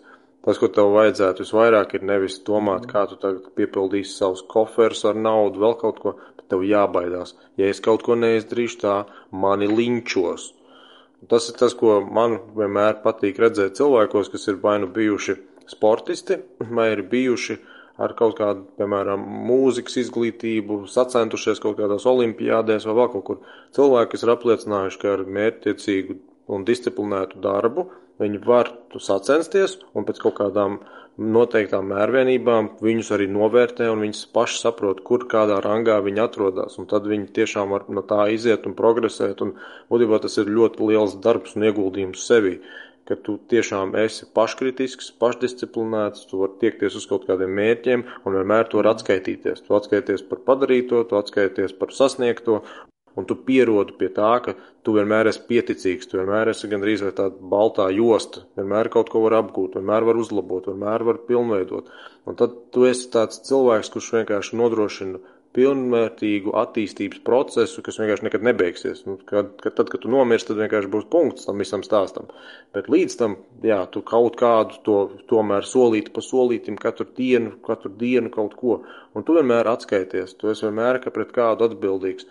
Un tas ir tas, ko, manuprāt, tā atgriezeniskā saite arī no Sondara dod vismaz pūcēm. Nu, protams, es pieņemu, ka pūcis ko vienkārši sapratīs, ka viņam jā, jā, turpmāk jāstaigā ar miesasargu, un tas arī viss, un var turpināt ar savu jaunupu visas schēmas vilkt kopā. Nu, es nebrīnītos, ja viņiem personīgi būtu tāds tas secinājums. Bet jā, es uzskatu, ka tie, kas ir tie cilvēki, kuriem ir dota privilēģija pārvaldīt sabiedrību tādā abstraktā un arī konkrētā veidā, viņiem jābaidās. Viņam jābaidās. Ja es aizlaidīšu pārāk tālu, ja es kaut kādu pilnīgāko stulbību izdarīšu, viss man paņems pie dziesmas, ka maz neliekās. Un tur tā lieta, man šitas, man, es biju domājis, ka to vairāk cilvēku domā, bet es tikai to sapratu dienesta laikā, gan, gan armijā, gan arī, kad es biju uzraugs centrāla cietumā. Man personīgi neko neizteica, neviena pagoni, neviena mundieri. Jo es visiem teicu, bet jūs tiešām domājat, ka tie pagoni jūs reālajā dzīvē pasargās no kaut kā? Tas ir, ja tu neuzdies korekti, ja tu, ja tu neesi normāls vecs kaut kādos jautājumos, nu visu, bet es tev, es tev čekošu. Tas par, par to var būt drošs. Un tur tad tā lieta, tad, kad tu esi, piemēram, kaut kāds sportists, un ir tīpaši, ja tu kaut kādās sporta komandās esi, nu, tas ir normāli. Tu, tu, tu nevari atļauties pat kaut kādu neatbildēt par savu bazaru, vai kaut kādā veidā censties tur kādu apmānīt. Nu, tas ir ātrs process būs ar tevi. Un tas, jā, tiem, kuriem ir tas dzīvē bijis, to redzēt, viņus var atpazīt. Viņi ir tiešām cilvēki, kas ir paškritiski un, un pieticīgi un draudzīgi bieži vien, jo viņi, viņi, viņiem ir tās rētas uz dvēseles un viņi saprot. Un, bet jā, ir cilvēki, kas ir vienkārši izlutināti, staigājuši pa dzīvi bez īpašām pretestībām, bez īpašiem izaicinājumiem nonāk kaut kādā privileģētā amatā un domā, ka viņi kaut kas īpašs ir. Un tad, jā, tad tur sakāp galvā, Nu, iz, izolējās vēl tālāk, atrod vēl līdzīgi domājošos, kas arī domā, ka viņi ir kaut kādi privileģēti, izredzētie. Un tad sākās viss šis miksls, nu, kurā brīdī viņi vienkārši pilnībā pazaudēja izjūtu par to, kas ir realitāte, un domā, ka jā, mēs varam, piemēram, lidot pa pasauli ar privātām lidmašīnām un dedzināt degvielu mierīgi gaisā, bet tiem tur parastiem plebejiem mēs aizlieksim vispār ar iekšdedes dzinējiem braukāt apkārt. Nu, redzēsim, kā pieņemsim tautas varas spēkam iesvēlēšanos. Skatos, ka viņiem pat ir nodrukāta kaut kāda avīze tagad, ja, kuru tur viņi tagad izplatīs kaut kur. Ka viņiem, man liekas, ka tas priekšvēlēšana budžets bija kaut kādi, nu, man liekas, ka 40 tūkstoši, man liekas, ka eiro iztērēta kampaņā. Es pat tā brīžam pie sevis domāju, at kur pieņemsim Jeremējevam lielajam, teiksim, tādam boikotētājam tādu naudu. Speciālisti. Cik tās bija? 4 vai 5 zilbas. Tas tāpēc saku, Rosļikovs, Jeremējevs, to tādi keksi. Tas ir uh, vienalga. Man, man godīgi jau pofigu. Man, man tas šķiet pat jautrāk. Ja kaut kāds FSB vai centrāla, jo redz, tas, ko cilvēki neapzinās, centrāla izlūkošanas pārvalde, piemēram, viņi burtiski nav slēpus to savā pastāvēšanas vēsturē, ka viņi ārzemēs finansē politiskus spēkus, lai panāktu ASV nacionālajām interesēm labvēlīgu valdību, parlamentu, nu kā nu kurā tajā situācijā. Bet viņi pilnībā to nav slēpuši. Viņiem ir speciāls budžets, un tas ir entie miljardi, Un viņi liek savus cilvēkus, viņi audzina viņus, viņi, viņi kūrē, viņi burtiski tā kā tādu puķīti, ne, iestāda un tad audzē un, un, un rūpējās un mēslo. Viss tas notiek. Un katra lielvara, katra, katra ANO drošības padomas pastāvīgā locekla, ASV, Lielbritānija, Francija, Ķīna, Krievija, viņi ar, ar saviem ārējās izlūkošanas vai pretīzlūkošanas dienestiem ir katrā pasaules stūrī, gandrīz. Katrā pasaules stūrī, un viņi ietekmē arī politiku. Viņi iesaistās politikā, viņi liek savus kandidātus, viņi visu to dara. Un tas man šķiet pat jautrāk. Jo vismaz tad tu zini, ū, varbūt tur kaut kāds krimināla romāns bez maz būs, zin kā Jeremējevs, varbūt īstenībā viņam tas ir tikai segvārds, varbūt tas būs kaut kāds tur vispārībā Jānis. Nu, zin kā tā kā jutais trīķē bija kurš tur bija tas Lato labs laikam, kurš tur pirms pāris gadiem tu sāka celt gaismā, ka jutais rīķē patiesībā oriģinālais vārds uzvārds bija Anna Potapova vai kaut kas tam līdzīgs. Un viņai tikai tad, kad jau bruka Latvija, pareizāk sakot, PSRS, kad viņi sūtīja uz Latviju no Maskavas, tad viņai, jā, jā, tad viņai sāka tur dot tos jaunos vārdus uzvārdus, un tad tā šeit tur iedzīvojās. Vai atgriez kaut kādu uzvārdu un iedeva jaunu vārdu, kaut kā tam līdzīgi. Bet, nu jā, visa tā doma ir, ka identitātes neko nenozīmē pēc būtības. Ja papīros kaut kas sazīmēts, tas nenozīmē to, ka tas cilvēks tāds arī eksistē. Un jā, par tām naudas lietām es pilnībā piekrītu. Ja, izrād, ja izrādītos, ka uh, Jermējevs un, tam, un Roslikovs un tam līdzīgi ir vienkārši stipendijāti vai, nu, zin kā, kaut kādu tur dienestu aģenti, man, man tas nebūtu pilnībā nekāds pārsteigums. Jo es nesen redzēju Delfos šo scēnu Roslikovs. Viņam, es neatceros kādā sakrā, bet kaut kā viņš nonāca līdz tam, ka viņam nācās runāt par to, kā viņš faktiski sevi uztur. Un viņš teica, nu jā, es tur um, sniedzu konsultācijas drošības jomā. Kādas konsultācijas, nu sasodīts. Šitas, zin kā, vecākais VDK triks pasaulē, apmēram izraksta rēķinu konsultatīvie pakalpojumi un ieraksta brīvi izvēlētu summu.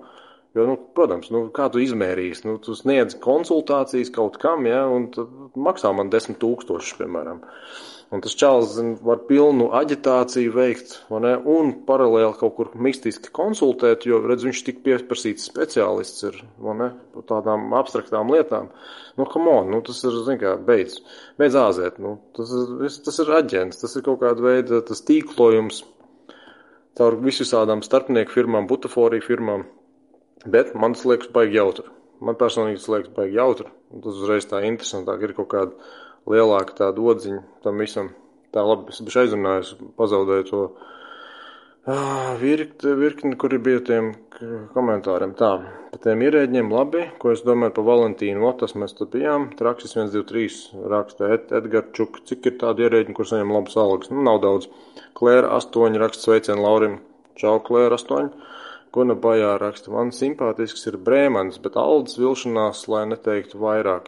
Nu, par Brēmani, piemēram, mūsu ceturtajā sarakstā Ruslans Straķis saka, ka Brēmans esot VDK aģents, ka viņš, viņš saņemot savus norādes no, nu, ne VDK sanāk, jau faktiski FSB tagad. Bet, es lasīju to leģendāro stāstu par to tēju, kas tur bija, ka viņš tur dzēra. Jā, jā, jā, kafejnīcā tikās, un tad jau tur mēģināja bezmaz noendēt. Nu jā, bet es saku, man pofīgi, vai tas ir tā vai nav tā, bet es tik zinu to, ka Brēmans arī ir konsultants. Viņš, viņam, viņam ir, manuprāt, G-Wagons, un viņš ir konsultants. Un es tev saku, man pofīgi, man pilnīgi pofīgi, jo kamēr viņš runā par tām lietām un iestājās par tām lietām, par kurām es varu parakstīties, un tas ir pret šitos visu stulbo teroru, kas ir bijis pēdējos divos gados par brīvībām, jau, man vienalga, man ienaidnieki, ienaidnieks ir mans draugs. Uh, Tā, par problēmu tā nav. Skaidrs, ka viņi dabūs kaut kādu atbalstu. Viņam atbalstītāji, protams, ka ir, bet vai viņš pietiekami dabūs, lai tiktu saimā? Nu, Man šķiet, ka problemātika viņam un Vasiljevskim un daudziem, kas ir no tādiem alternatīviem, ir tāda, ka liela daļa ir ārzemju latviešu, kas nemaz nav, nav, nebūs aktīvi vēlēšanās. Viņi grib tikai klausīties kaut kādas pārraides, lai turpinātu atcerēties latviešu valodu bezmaz. Tā, nākamais Nauris 02 raksta, jo viņš ir amerikānis, ko jūs gaidījāt? Tas, laikam, par Kariņu, ko mēs runājam. Nu, jā. Edgars Čuka raksta, AK4 privātajā sektorā strādā 622 tūkstoši cilvēku, sabiedriskajā 290 tūkstoši, valsts iestādēs 60 tūkstoši. Okay. Edgars Čuka raksta plus. Strādājot, nu nedomājiet, ka viņi visi balsos par valdību. Valsts iestādēs arī tomēr ir valdības Jā, Edgars Čuk raksta plus ieskaita viņa ģimenes. Nu, jā, traks 1, 2, 3 rakstāt Edgars Čuk, cik no 60 tūkstoši ir labas algas. Nu, jā, pats atkal kur aizskrēja. Tā, Edgars Čuk raksta, tāpēc ir vienāda valdība visu laiku. Hm, nav vienāda, nu nav vienāda. ZZS bija iepriekšējos sasaukumos koalīcijā. Mieriņš 320 raksta, ka Kariņu cietumā nesaprot, ko tā persona vispār tur dara, ja cilvēks pat neprot pateikt loģisku teikumu. Nu, tas nav priekšnosacījums, redz. Mieriņš 320 tādām. Tas E, A, E, viņš runā. Mēs, uh, viņš, to, viņš runā kā trimdas, jā, viņš runā kā importu latvietis. Tā, tā viņi mēdz runāt, jā. Mieriņš 320 raksta, tādam tur nav vietas. Nu, kā, kādam viņš ir izdevīgs. Varbūt ne tautai, bet kādam viņš ir izdevīgs. Oskars 775522 raksta Straumītis, tieslietu ministrs Sonders, iekšlietu ministrs Lauris Premjers. Aiziet, davai, sarunāšu. Un, uh, un Maksims mums būs 13 uh, padomnieki vienā. Traksis 1, 2, 3. Raksta Et Edgarčuk, lielākajai daļai valsts ierēģiņa alga ir zem 1000. Jā, neto, jā. Edgars Čuka raksta, ka AK4 gan jau lielākajai daļai no 60 tūkstošiem, bet tāpat ar šo vēlēšanu sistēmu pietiek 6%. Nu, jā, kaut kādu kripatiņu tur arī var kaut ko izteikt. Edgars Čuka raksta, iepriekš tie bija 56 tūkstoši cilvēku, kas nobalsoja par vienotību. Ok, daudz. 69% procentuālā. Mm. Cik, piemēram, nē, nu, es, piemēram, negribētu īpaši izteikt, ka pēkšņi valstī ir saradušies nu, vēl vairāk iedzīvotāji, kas ir gatavi balsot par vienotību, vairāk par tiem 56 tūkstošiem. Skaidrs, ka tie 56 tūkstoši nobalsos tāpatās, bet vai vēl vairāk būs, es kaut kā no īsti. Es, es, es personīgi reitingiem kā tādiem ne īpaši ticu. Ja pieņemsim man kā loģiski domājušam cilvēkam mēģina ieskaidrot, ka vienotībai būs 20%, Nu, tas ir absolūtākais fukels, jo es kaut kā īsti neticu, ka viņi savāks 20%. Es domāju, ka viņiem varētu būt kaut kādi 7, 8. Varbūt. Es pats esmu 6, bijis. 7, tas... Savulaik, savulaik, kad universitātē studēju, tad mans kurspiedrs tur ar SKDS aptaujām nedaudz piepelnījās. Un tad reizēm vienkārši, ko mēs darījām, nu, tur, nezinu, lērums arī jāizsniedz it kā ne, individuāliem respondentiem, bet tu saproti, nav laiks, nav vēlme, vēl kaut ko vienkārši paši tur visu aizpild pēc kārtas un miers, viss kārtībā. Es ne, neatceros, cik tur bija par vienu aptāju, bet skaidrs bija tas, ka mēs ap divi pēc tam, pēc visa tā procesa, tā arī secinājām, nekad neusticies SGDS aptaujām. nekad. Jo ir, ir kaut kāds aptaujas, kurš nāk pie tevis. Ir kaut kāds aptaujas, kurš nāk pie tevis un cilvēks reāli tevi intervē, bet tās ir dažas. Tās dažas reizes tikai. Jau daudz cilvēku arī stāsta par to, ka Viņi nemaz nav redzējuši ne SKDS, pieņemsim, ne faktums, ka kāds viņam kaut ko prasa. Man, piemēram, SKDS visu laiku sūta uz inbox aptaujas. Visu laiku. Mm. Nu jā, un ja tev būtu laiks un vēlme, tu vari aizpildīt, ja nē, tad to izdarīs kāds, kuram būs. Es ļoti retiņas pildu, bet, nu. jā. Traksis 1, 2, 3 rakstēt, Edgarčuk, nu, gan jau tu nemaz nezini, bet, bļauj, nu, labi, tas laikam tad sarakstās savā starpā. Edgars Čuks rakstē tā kā četri, es jau teicu, vēl penči. Daina Kalniņa raksta, Daina Kalniņa 27 raksta, jūs vēl labi sēžat. Jep, sēžam vēl. Edgars Čuks raksta, gal galā sabalsos baru četri apvienojas, kā parasti ir koalīcija, mainās minimāli, varbūt nu, kodolsnieks vairāk. Jāveido ir ievēlētiem. Tāda ir tā politika, jā, jā, tāda ir tā politehnoloģija visā tajā. Guna Bajā raksta, tāds sviests gadiem esmu boikotējis vēlēšanas, šoreiz piedalīšos, bet tagad tās būs apzināti. Jā, jā, viņš tiek, arī tiek, ļoti ilgus gadus nav gājis vēlēšanām vispār. Es, es, es, nekad neesmu, es nekad neesmu bijis vēlēšanās, šitās būs mums pirmās sājums vēlēšanas. Manējais penči, tad... viņi ir vienmēr. Man tēvs vairāk ir uh, politiski aktīvs, viņš tur var kritizēt valdību, kritizēt, teiksim, varu, teikt, mm. kas viņam nepatīk, kas viņam patīk, bet tā, ka, piemēram, iet uz vēlēšanām, nē, nu šoreiz viņš kā plāno iet ar mammu ap divu, bet par ko viņi balsos, es īsti nezinu. Bet tēvs kaut ko izteica, kaut kādu simpātiju Roslikovam, bet vēl īsti līdz galam kā, nu, nezinu. Bet... Tā, mieriņš 320 rakstēt, Guna Bajāra Gunačka, kā šīkšķi augšā, jup, Guna Bajāra raksta, bet Jeremējos pret sistēmu, vai ne tā? Nu, vismaz vārdos, Nē, ir, ir pret sistēmu. Protams. Jā. Raksts 123 raksta ASV pēc viņu retorikas liekas, ka nauda nāk no Krievijas. Protams, mēs, ka visur vainīgi mums ir Krievija. Nē, nu kā, mēs varam vienmēr teikt, kāpēc mūsu pašu nacionālās intereses tiek apdraudētas, tāpēc, ka mēs kalpojam svešu zemju interesēm. Pilnīgi vienalga, uz kuru virzienu skatāmies. Tā Edgars raksta, Roslikovam ir parādu uz 90 tūkstošiem, ja nemaldos. Edgars tāpēc arī raujas pie silas vecīt. Parāds tajā līmenī ir pilnībā brālis. Jo parāds kā aizņēmums nav ienākums. Tas nozīmē, ka tev nav iti nekāda nodokļa no tā jāmaksā. Es arī katru reizi, kad es gribētu finansēt, piemēram, jaunu dzīvokļu iegādi mūsu ģimenes saimniecībai, es cenšos nevis kaut ko pārdot, nevis kaut kā tur bez izmaksām vēl kaut ko. Es vienmēr cenšos atrast tev. Varētu būt kaut kāds finansējums, varētu būt kaut kāds aizdevums.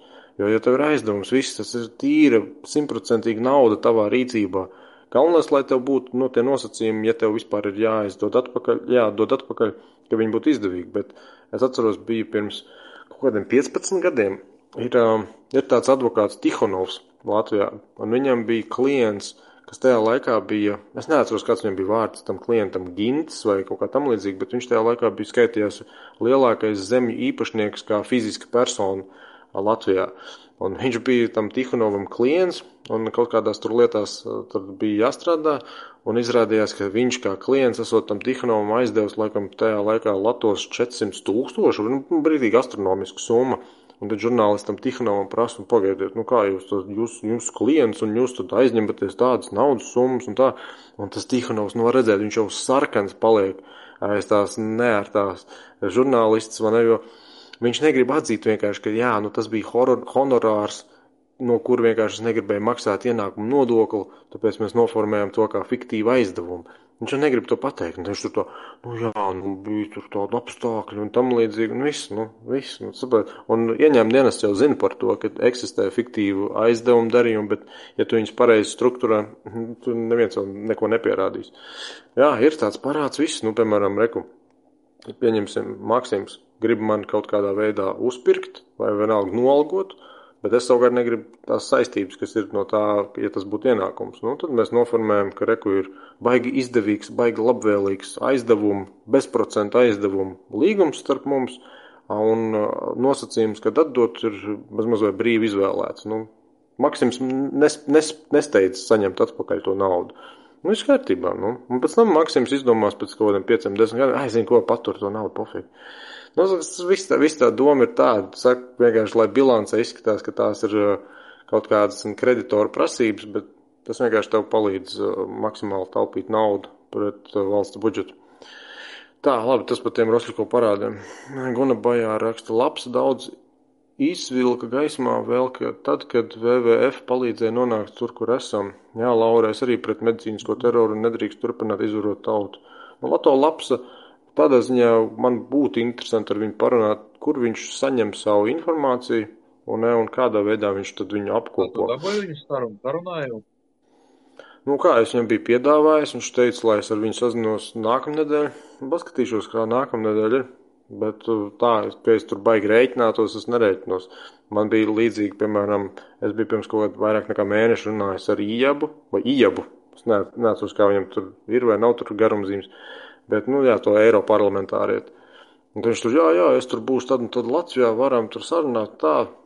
Nākamreiz, kad es viņam nosūtīju to ziņu, jau, nu, kā, kā aktuālā situācija, klusums, nu, kaut kur pa, pačibējis, vienkārši priekšvēlēšana aģitācija. Galīgi nav nekā.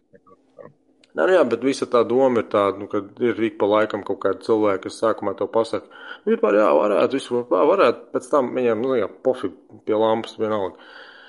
Tā valsts uh, raksta, šī nav slēpta priekšvēlēšana aģitācija. Nē, Nē šī ir atklāta. Saraksts numur 4, draugi. Tautas kalpi Latvijai.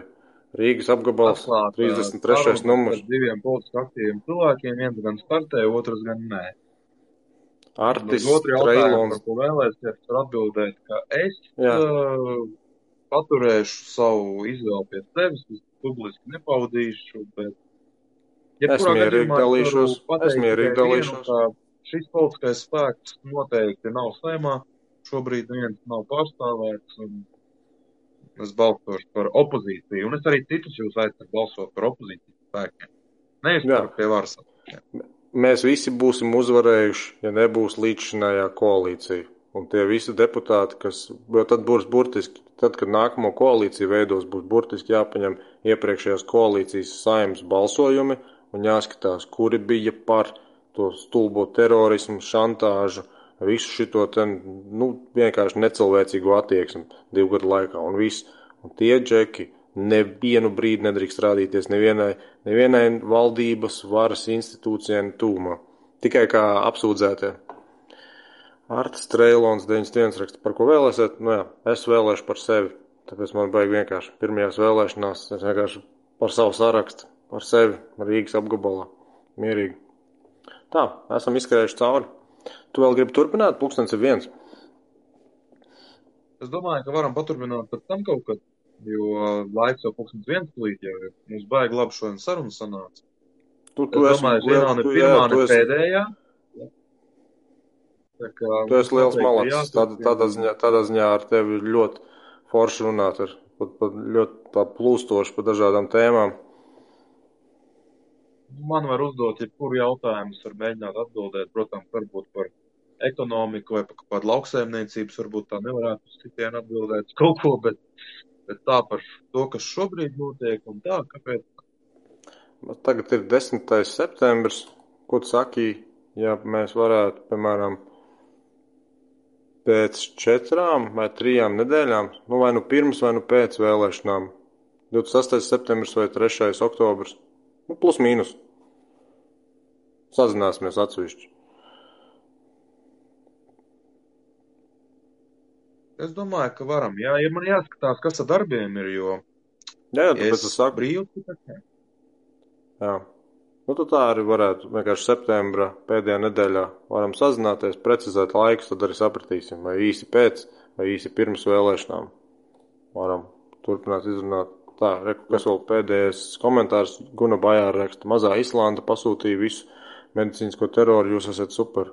Paldies, Guna, tu arī esi super. Viss, liekam, liekam punktu. Šī, šī vakar sarunai tiekamies nākamajā reizē, kad būs, tad uh, kaut kā jau izziņosim, kaut kā jau manīsiet. Paldies visiem. Labi, paldies, tev, Maksim. Čau!